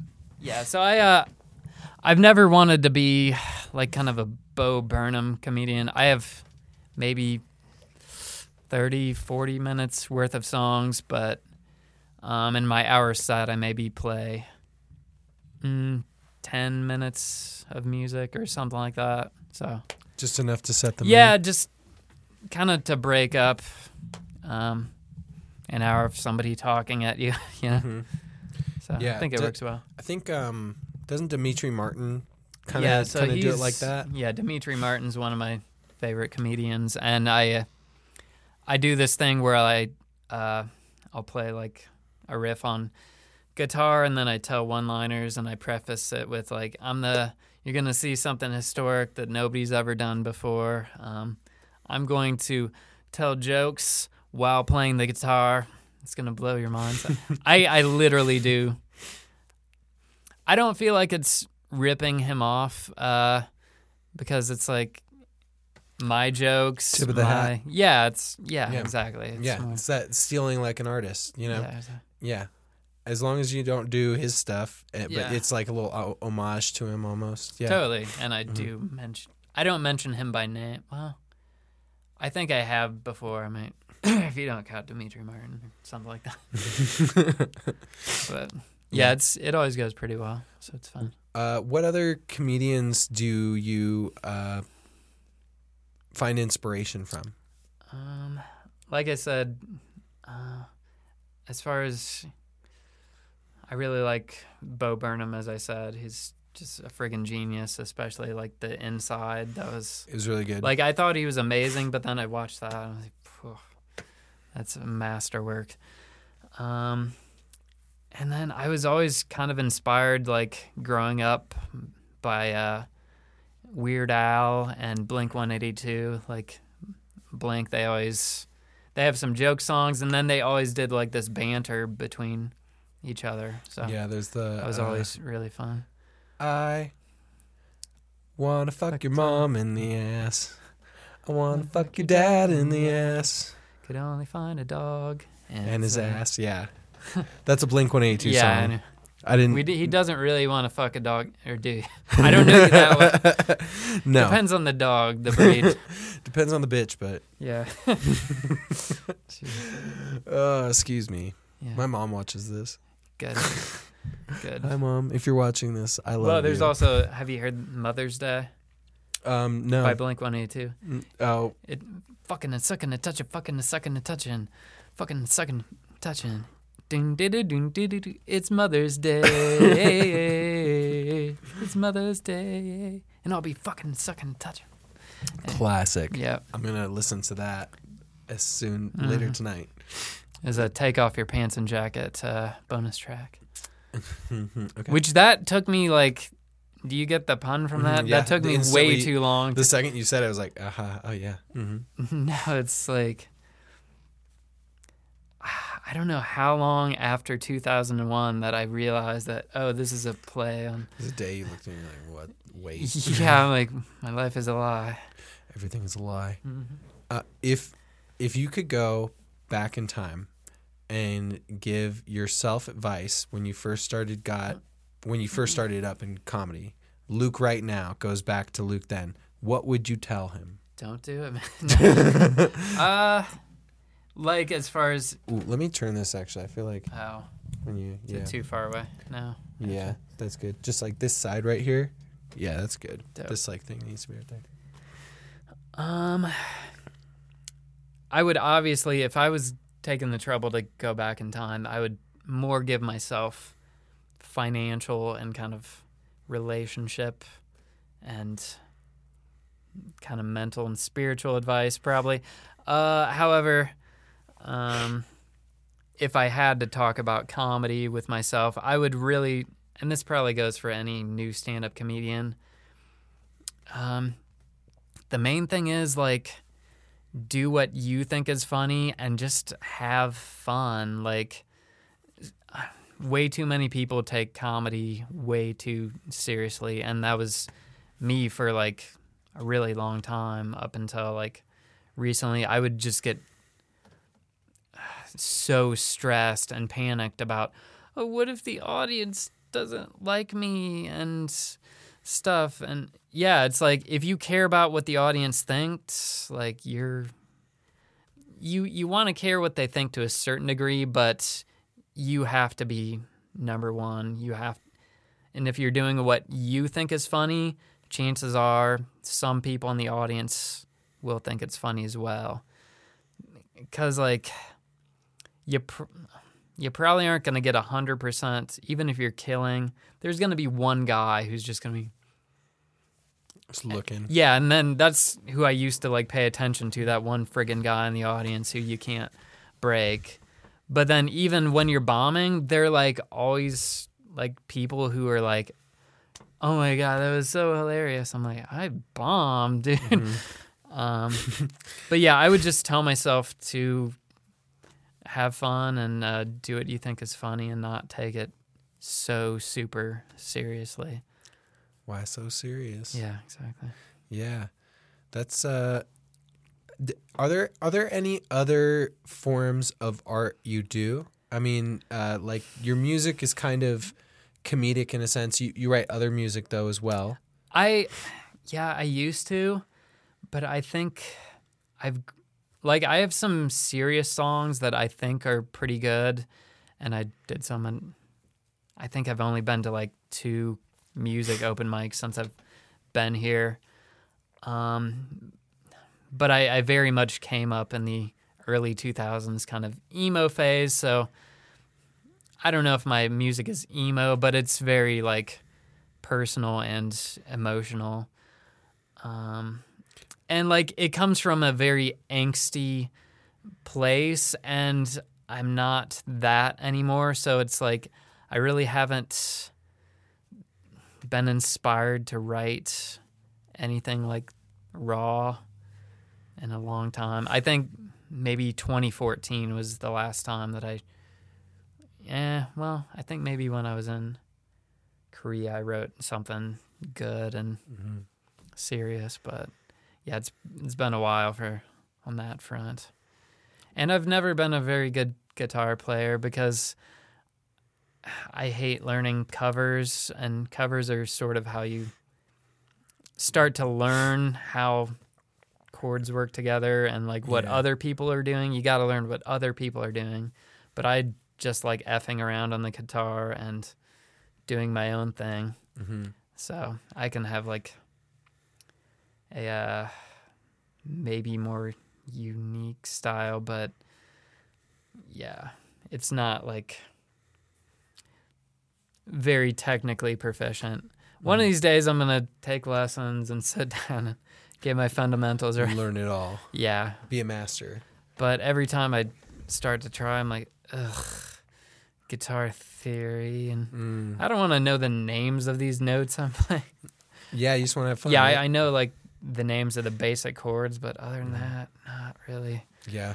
Mm. Yeah. And I think it depends as well because uh, right now it seems you're playing more solo stuff, but in the past you were playing with a band, right? Yeah, yeah, but I I filled in like bass one one show, but other than that, I've never had to uh, play guitar with other Yeah. people, and um, except actually tonight and tomorrow, I am going to be doing just that. Yeah. So I have this uh, song called "Hurt Ergist Nerds," um, which is a song kind of making fun of people who go to Hot August nights. Hurt Ergist Nerds. Yeah. Yeah. yeah, it's just kind of a, a butt rock anthem. So I sent them the video for that. So it's tomorrow night at the library. This won't be out in time, but Won't be out in time. come see it in the past. You'll yeah. Come see it in the past. Did I, did I already ask you about upcoming shows? Uh, sort of. I know I only told you about open mics, so hmm Yeah. uh, I'll tell you about other stuff. But yeah, tomorrow night, our time. Uh, it'll be at the library, bar and hookah lounge. Mhm. Um, but we're just we got like five comedians, and we're going to be doing comedy, and then there's going to be like this band that's going to be playing, and uh, I'm going to play one of my comedy songs with the whole full band backing me up, which is going to be kind of a cool experience for me. And then at the end of our set, we're all doing kind of like a karaoke thing. So I'm going to be singing Blink's uh, All the Small Things. All the small things. Mhm. Anyway. Um. So what was the question? Was that it? Uh, fu- future, Future shows. shows Uh. that so aren't just recurring. Uh, in June. I don't know if you want me to look up the exact date. It's like Monday, June 12th or something like that. We can whatever dates they are. We can link them in the description Okay. down below. So I will be actually headlining at the library. I think the show starts at 9 p.m. Um, and I'll be doing an hour. I'm running through my hour that I would like to film. that that's a Monday? Yes, so That if you would like to come to that, that would be good. And then the next time I'm headlining in town, it'll be maybe it's the second Saturday in August, which might be August 12th. I don't I don't know, something like that. Don't know. It's all the 12th. I only perform on 12s. I Um, only do twelve. yeah. But yeah, I'll be doing uh, 45 minutes, and that's at the Blind Onion and Victorian Avenue Sparks.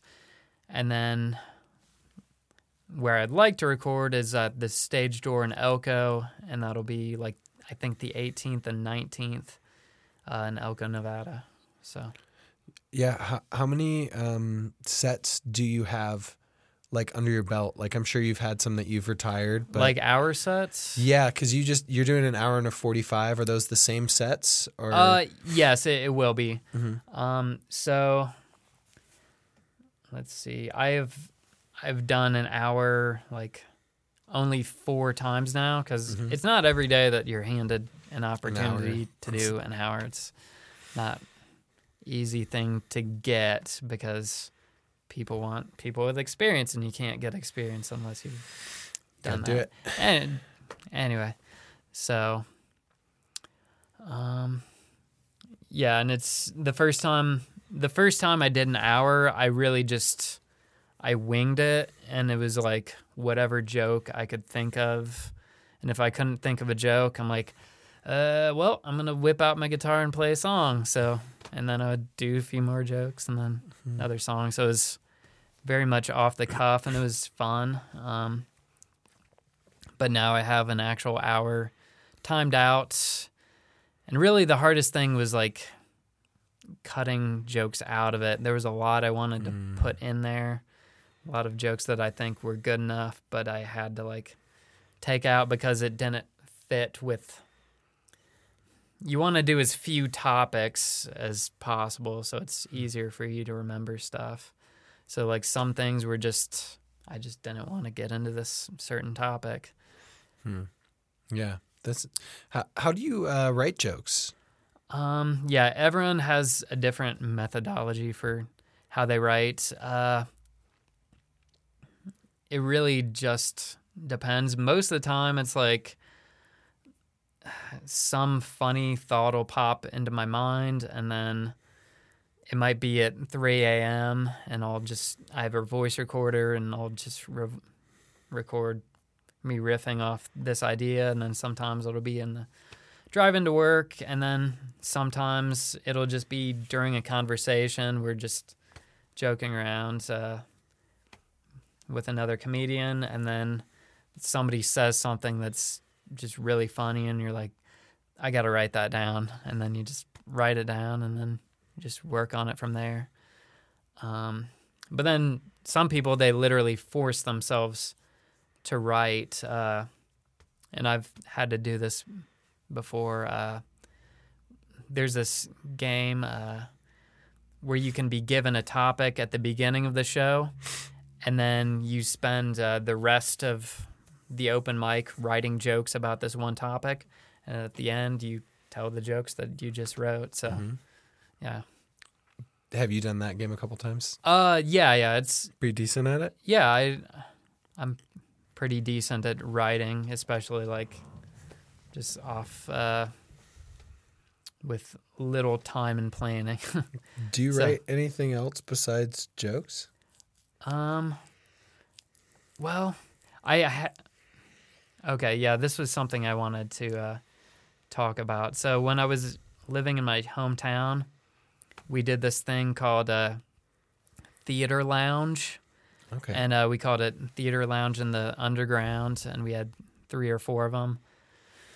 And uh, yeah, we just did like comedic plays, so maybe think SNL, but uh, longer and dirtier Mhm. a lot of the times. I think I sent you some of the videos. I don't know if you got a chance to watch them.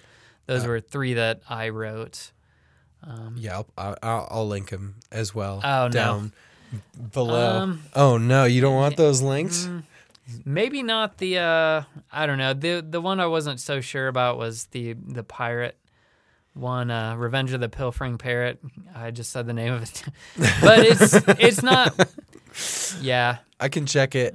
I'll- Well, I can check them all. Yeah, basically it's maybe not as PC as I would write some things today, Mm-hmm. I would say. But the other two are You know, probably fine. it's a different time, and I'll, yeah. I'll be the first like one. it was a decade ago, you know? Like I'll be the first like- one to say that like there there were times like 10 years ago where I said the n word for sure, you know? Like I'm not going to in lie church, about like, that. whatever. yeah, like it all, all sorts of times, but you know, it's a di- it's a different time and uh you just take uh take the knowledge you have and roll with it. Yeah. And we're we're different people now. Mhm. You know? That's that's it, you know? And and it's a whole it's a yeah, whole I mean. I don't think it's too. like necessarily like hateful or anything, but Mm-hmm. you know, there's Yeah. some. And that's that's the nature of comedy. What what do you think about political correctness and comedy? Oh, eh, wow. yeah, because like, I remember in the '90s when South Park started, like, the goal was to be as wild and politically incorrect as possible, and now it's like completely flipped on its head. It's like, oh, you want to be as safe and woke as possible for a lot of people. Yeah. Um, For a lot of people, there are still people that yeah, there's still people definitely pushing boundaries, and then some people are just some comedians are sort of just grandfathered in, and like Louis C.K., he can pretty much say anything he wants. Like I think he has he said had a whole N-word. N-word joke. Yeah, Yeah. and I've I've known one local comedian uh, who's successfully done that on stage, and it worked well. And there were several black people in the audience. They thought it was hilarious.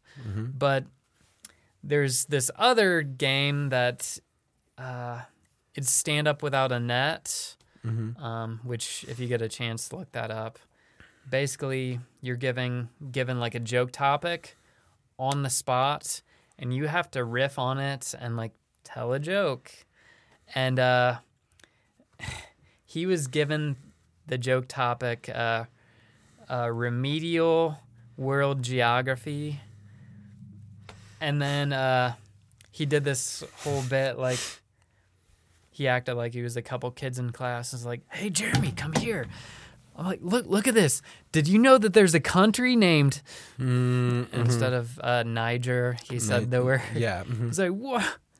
So it it worked, but he told me after the fact. He's like, "That's probably the only time that I'm gonna be able to say that on stage, and it's gonna work." And I think also the part of it that worked, it wasn't a pre-planned bit, so like, yeah, it Mhm. it worked in that sense. Because if you're going there like planning to say that word, like that's maybe not cool, Mm-hmm. but if it works in the moment, it it works. So Yeah. I, and nobody was offended by it. People thought it was hilarious, and the way he said it was way better than I did. Yeah. great. I always think that like Jim if- Fleming, James Fleming. James Fleming. Yeah, he lives in Idaho now, but uh, yeah, Idaho. yeah. I, if you can sell it, then no, you sell it. Much That's, much that's what respect it to him goes down to, right? Don't Yeah. don't cancel him. He he. Don't cancel him. please He's not. don't cancel please don't- James Fleming of Please don't cancel. two six. Uh, yeah, give him. Give all the. give his Bering Boulevard Way, uh, Idaho, Missouri. I don't know. apartment number. Yeah. His email address. Um, He works Yeah, at- I, I think, like with James Gunn, he got kind of Mm-hmm. some flack for a while for stuff he said in 2008 on Twitter. Mm-hmm. He's telling jokes. Like, I think people need to give a little bit of leeway when people are telling jokes because I've, yeah, I've had people come at, like, get angry while I was on stage or get angry with me after this show and be like, yeah, you shouldn't say this or, yeah. One time it was about, uh, yeah, like some 9 11 joke somebody got all huffy about and stuff. And it's like, and then sometimes like you don't know where the line is until you cross it. Yeah. Yeah, I'm. I don't know. I I make jokes about 9/11 all the time. Yeah. It's objectively hilarious. no, It's- it's, uh, Uh, I not well, all the like. I think Not sometimes you need to, yeah, you need to take things that are very dark and like it's not. You can't really find positives or silver linings, so you just life is hard, and you need to like poke some fun at it yeah, sometimes. Otherwise, definitely. we're just gonna like live in darkness and like, oh, this terrible thing happened. We can never make a joke about it. it's needed. Yeah, Where, exactly. what were you doing on 9/11? Do you remember Yeah, where you were? What you were doing? Yeah. Yeah, What- so I was in uh, ninth grade and I was in computer class. Like, not, well, it was so, it was so easy. So we were just surfing the internet and then some of my classmates were like on the internet. They're like, oh, like a, a plane crashed into the World Trade Center. And I really thought nothing of it. I was like, oh, it was like a little Cessna. It probably an accident or whatever. And then, yeah, I uh I don't know if I saw like the second plane hit live or not cuz I remember the rest of the day we would just watch TV in there the whole time. Um yeah, it was we just sat in like the study hall room and just watched TV and hmm it was it was crazy. It's one of those Mm. events where everybody always remembers. Yeah. You know, if you were like conscious enough at that time, Mhm. you remember where you were. Yeah, it well like I don't I don't trust anyone born after 9/11. They they Boom. forgot. They for Yeah. they're they are the Matrix. No, like I no, there are a couple people I work with now, like in an office setting, like they weren't born then. Mhm. Which is crazy to me. Yep. Like it was like the defining moment of The early 2000s. Yeah. 2001. well, and it's yeah, still affecting mm, much of how our world is today. Like it literally changed so many things. it's just like JFK. You and know? it's been the excuse for a lot of bad stuff. Yep. That's a whole other conversation. Maybe we don't need to get into. Yeah, we don't need to go there. Um, oh, my eye is just like killing me. Do you have cats? Uh, yes. Yeah, that's what it is. I'm Yeah. sorry. I didn't. Oh, you don't need to be sorry. I'm always covered in cat hair. It's impossible. yeah, I was, I was like when I was rubbing, I was rubbing my eye, and I was like, this feels like a cat. Yeah. Does it look? Does do I look bad? Does it look bad? Um. Yeah, maybe a little, little red. glossy, a little swollen in the Glossy, right glossy. Yeah. Oh fuck. Sorry, dude. Oh, don't be sorry. It's fine. It's Um, that hug we did. whew, that's what it was. Definitely. I'm losing my train of thought now. It's going to my head. I'm getting Yeah. I know there Getting were like dizzy. five questions that you asked that I like half answered them, and then we Yeah. got off some other topic. Um, mm, I don't know if we want to pick up uh, uh, the Mississippi. How many times do you have any sort of relationship with that body of water? I feel Yeah. like a lot of people do with Tahoe. yeah, you very know? much. It's uh, it's the muddy Mississippi, the father of all waters. The father of all waters. And then there's some uh, sons and daughters. Oh, it's Uh, a song. I That's all I know. That's- That's, all I can remember. But uh, yeah, as a kid, we would. I lived kind of near this. There was this hill and this spring, and by it there was this really creepy um, statue of Mary praying, and there were like some urban legends about it, with its eyes following you and other stuff, or maybe it cried blood, or I don't know. mm, But uh, yeah, there was this freshwater spring that was freezing cold. So during the summer, we would like walk down the spring and follow it, and we created little forts and swimming holes. And then sometimes we'd, it was several miles, but you could follow it all the way to the river and stuff. And then mm. there were bridges where you could jump off into uh, the river, and yeah, it was it was really fun. And then uh, I used to work at this restaurant. It was my first real job when I was 16. I worked at the Pier Restaurant, and it was actually built out over, like, Mhm. from the land to the water. So yeah, it was it was really cool. Every day I went That's really work, I would just look out at the water and stuff. That was the job sucked otherwise, but it it paid really well for a 16 year old. I was able to afford Weird Al albums, um, Sugar Ray hat. albums, because like music used to be a thing you bought and it was expensive for some reason. Yes, it was. yeah. I remember. Um, I mean, yeah, and then yeah, there's there's other stories like where me and my uh my mom, I don't know if my dad was with me. It was at least me and my mom, maybe my dad. We just had this small tiny boat that was made of styrofoam coated in this like plastic. It was about this thick. And we went out onto uh, the river and we're like, yeah, we're gonna take this sailboat on the river. But the river is full of all these like speedboats. Mhm. So like the speedboat would go by and we would get like flooded with water and it was not a not a fun time. but it's a fun memory. Yeah. Uh, I remember one of the questions, and it was, "Do you have any other art that you do?" That oh yeah, that was one of them. uh, that isn't comedy. That isn't uh, singing, guitar, writing. I think we talked Mhm. a little bit about writing. yeah, I but- have a I think of art in kind of a, a broad sense. Like I've I've done like a little bit of painting and then I'll spray paint the Dead Panda logo on there. I've sold maybe fifteen of those, but Hmm. I haven't I haven't done that lately. Bless you. Thank you. Yeah, you're smelling my Yeah, mhm, yeah. Bring it over here. Um, yeah, and I've uh, I've designed like a couple like board and card games. Um, nothing published. I did make this like number puzzle game, kind of in the vein of Sudoku, Hmm. and I had like print versions of it, and I also had like uh, an Android app that my brother helped helped me publish. Um, that was online for like five six years until we finally let it die. It's it's hard to get like your game noticed. Like it was. Hmm. Was it a fun game? Yeah, I think so. Yeah. Um, Wait, what's the name it, of it?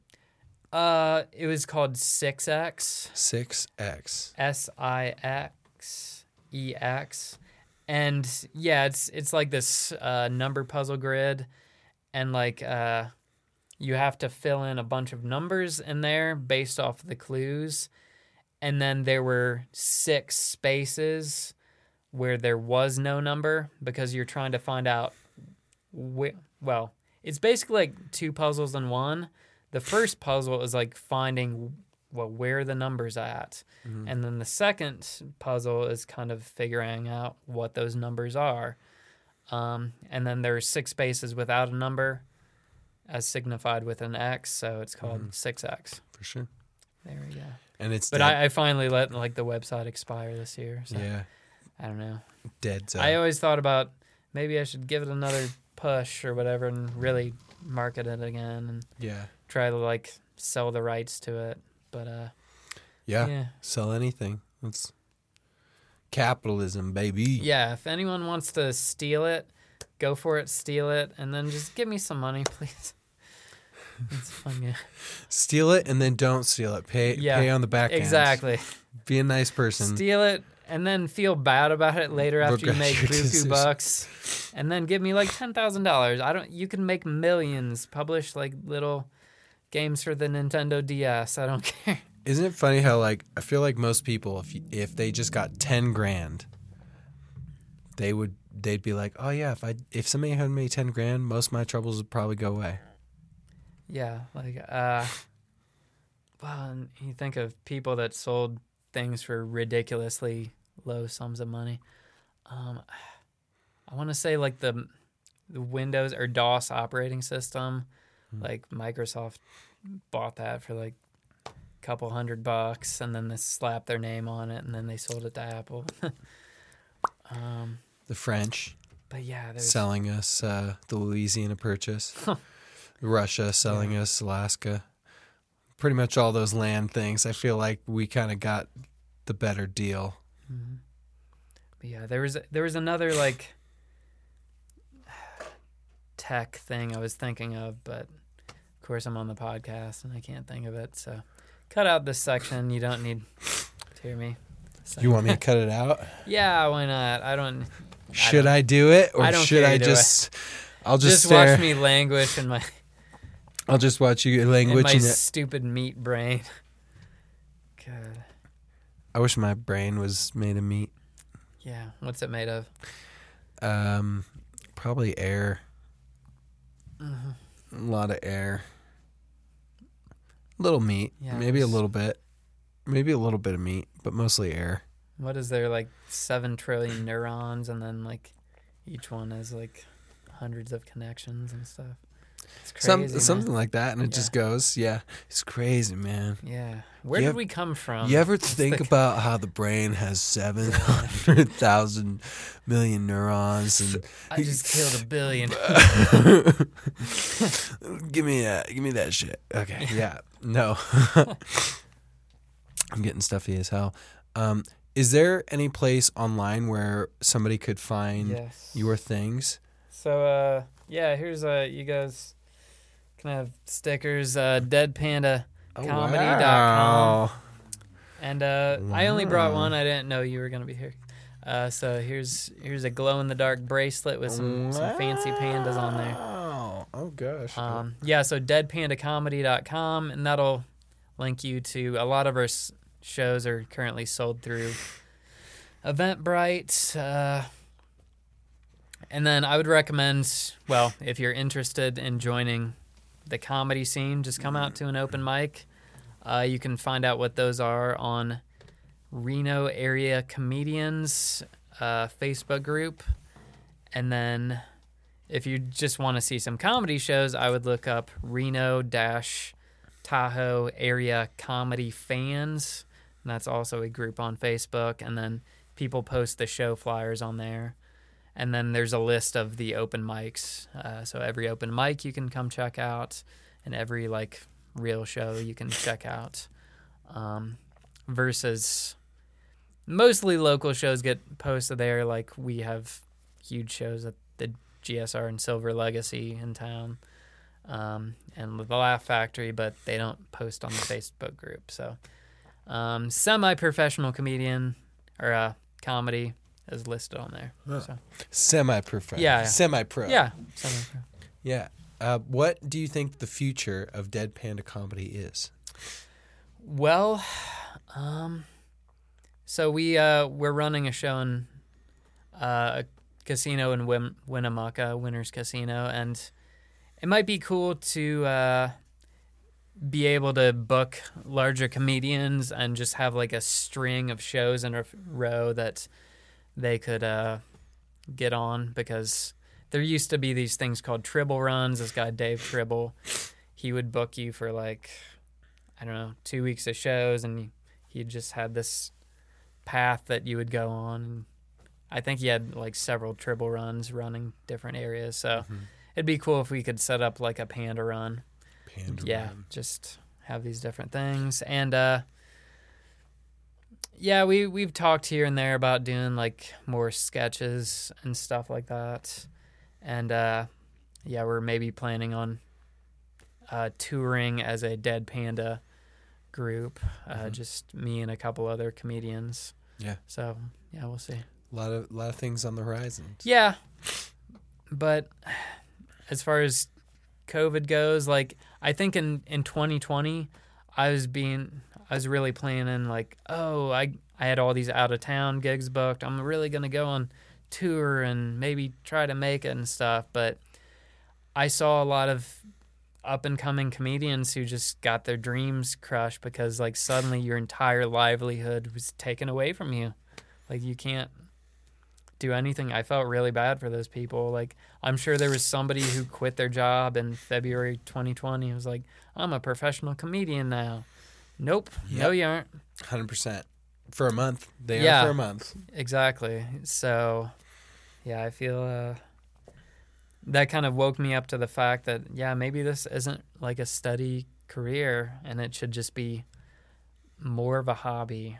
Mm. So, and like with Dead Panda, I make a little bit of money. It's not much, but Yeah, I, I like to think of, I think of it as a uh, a charity kind of, and I'm providing entertainment for people who come to see the shows, and I'm providing opportunities for comedians who are trying to get better. And some of them, I would like, yeah, I think it'd be fulfilling for me to see like some of these people make it. So Yeah, and that's a great it'd goal. be cool to uh, have a part in that.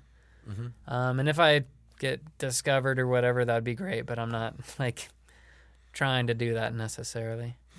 Yeah, I think that's that's the thing about being an artist is like being discovered is it's useless to put your mind towards that. It's it's the same concept of like you're gonna die. hmm You know, like you know you're gonna die. If you waste all your time thinking about it, you're just gonna waste all your time. If you Yeah. waste all your time being like, I, I have to be discovered at this one. No, there's That's all you're gonna think about. I know comedians who are very much like that, and it. I think it ruins the whole fun because you you're in it for the grind. You aren't in it to just like be present with the audience and like just have a good time with them. hmm Like you you can take comedy way way way way, too seriously. Audiences can sense it too. Yeah, If you're totally. not being genuine, Mhm. that's the thing. I think if you're not genuine, they eat you. That's when they eat you. Mhm. um, and they can just, you know, it. Everyone knows it. Like the best example is children's theater. If you ever go to a children's theater show, kids are the number one. Like they will call you on your bullshit.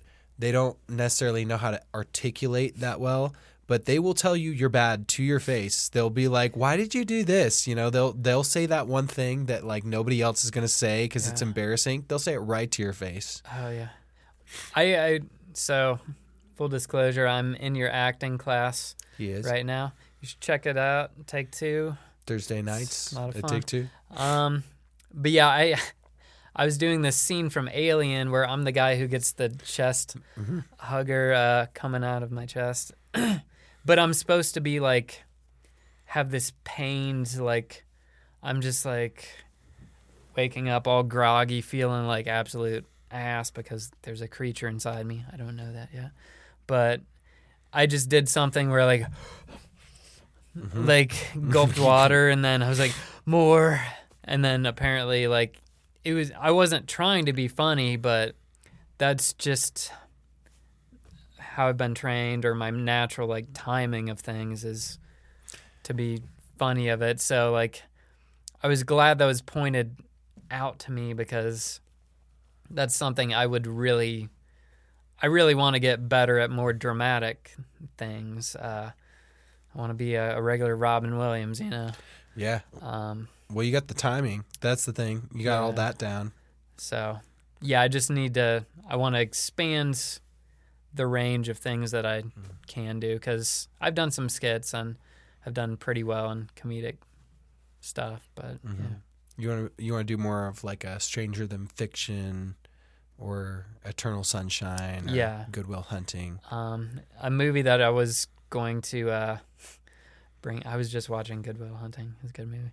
Um, Bicentennial Man. Yeah. AI movies. Yeah, Mhm. like I that was one movie I like hated it while I was watching it cuz it wasn't at all what you would expect the movie to be.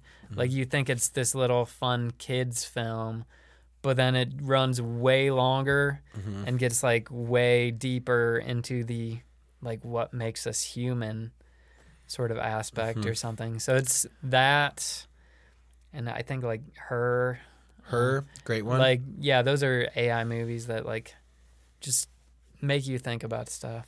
yeah. That was another thread I wanted to pick up from earlier. man. Mm-hmm. Um, Her her is a great one for sure. yeah. And we, you know, we haven't mentioned AI, which was uh, a Steven Spielberg film with Yeah. uh, Haley Joel Osment, I think. Um, that one was okay. That one was okay. There's some parts Mm-hmm. I really like that movie, but it's a little long. Yeah, I I saw it when it came out. It wasn't It's I don't okay. remember anything about it. I, I just remember the end is sad. Uh, Okay. Like he, I think at some point he like is pushed into like the ocean in this craft, and then the whole world goes to shit, and he like comes back up, and like everybody's dead, and then like these aliens find him and and uh, or these beings, and he has like some DNA from his mom, and he can like choose to give it to them to get one more day with her. Hmm. Which is like the saddest concept. It's Yeah. like, oh, you can here's a token and you can bring one person back, whoever you want, for one day, and you only get one day with them. You know? It's like, would I even take the token? Would I even want that one day? You know, like everyone Yeah. says they do, but then like I don't know. There's the the amount of time that you get is kind of the amount of time you get, right? Yeah. I, I have something to think about on the drive home. I got to rewatch it. I remember Yeah. Jude Law was in it, and he was a robot, and I think he was a sex robot or something like that. But yeah, acting Prostitute. it's I I think it also like doing the classes it helps kind of inform my stand up. Um, maybe me specifically more than other people because I do there's act outs and Mhm. in some of my jokes I am playing multiple characters at the same Mhm. time. Mhm. And I think one thing you said something about like you really got to like believe what you are saying and really like sell it. And then I realized that oh, sometimes when I'm doing these jokes, I'm just like reciting the joke rather than like actually feeling these emotions and selling Mhm. uh and like being the character that I'm playing yeah, like you're selling so- that feeling. yeah, so you got to Yeah. sell the feeling, and then that's you realize like, oh, I have this really old joke that I don't care about, and it's been bombing when I Mhm. tell it on stage, and then you watch like when you first started telling it, Mhm. and then when you tell it today, it's a completely different joke. When you Mhm. first telling it, you're like, oh yeah, this is funny, and you get really into it. And then when you tell it now, you're like, oh yeah, so this thing happened.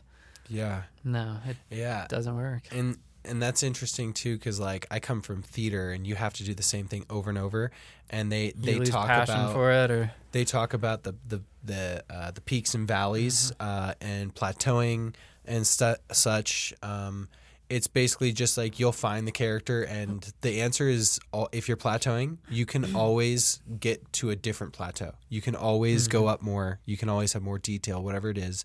Because there's been one or two characters that like I've played. I got to a certain point where I was just like, "Wow, I got this," and then I got a note, changed the whole character, and then it's like, I didn't have it. There's actually way Mhm. more to this.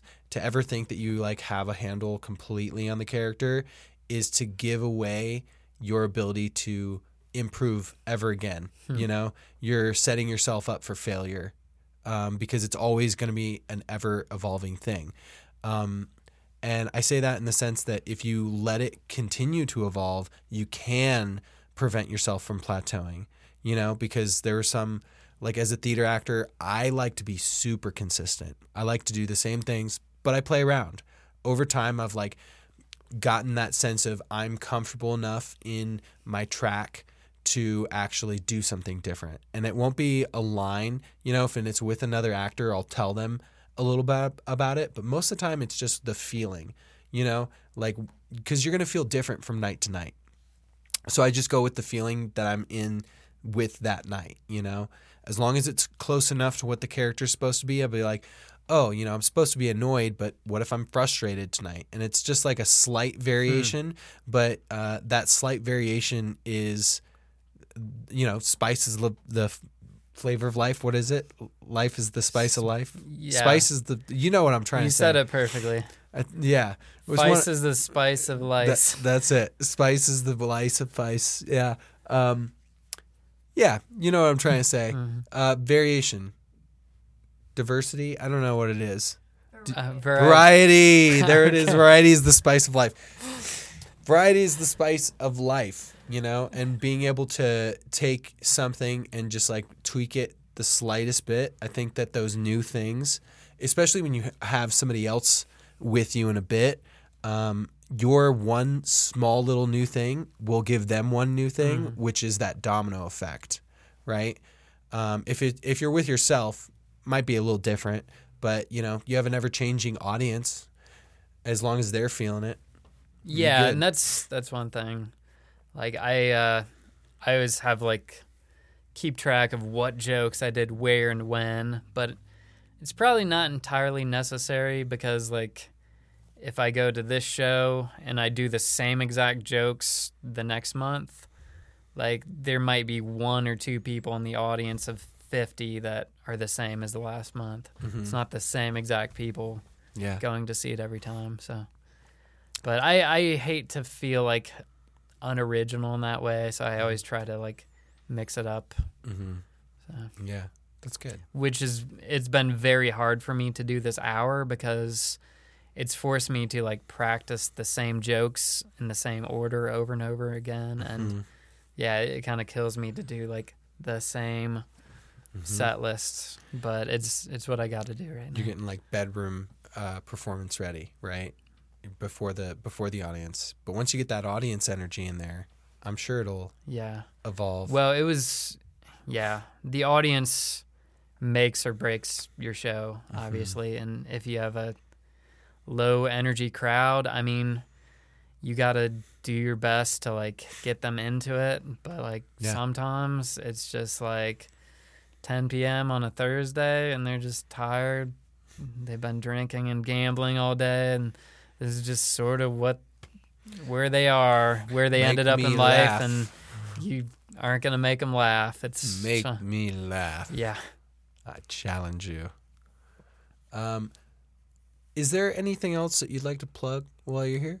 Um, like to plug.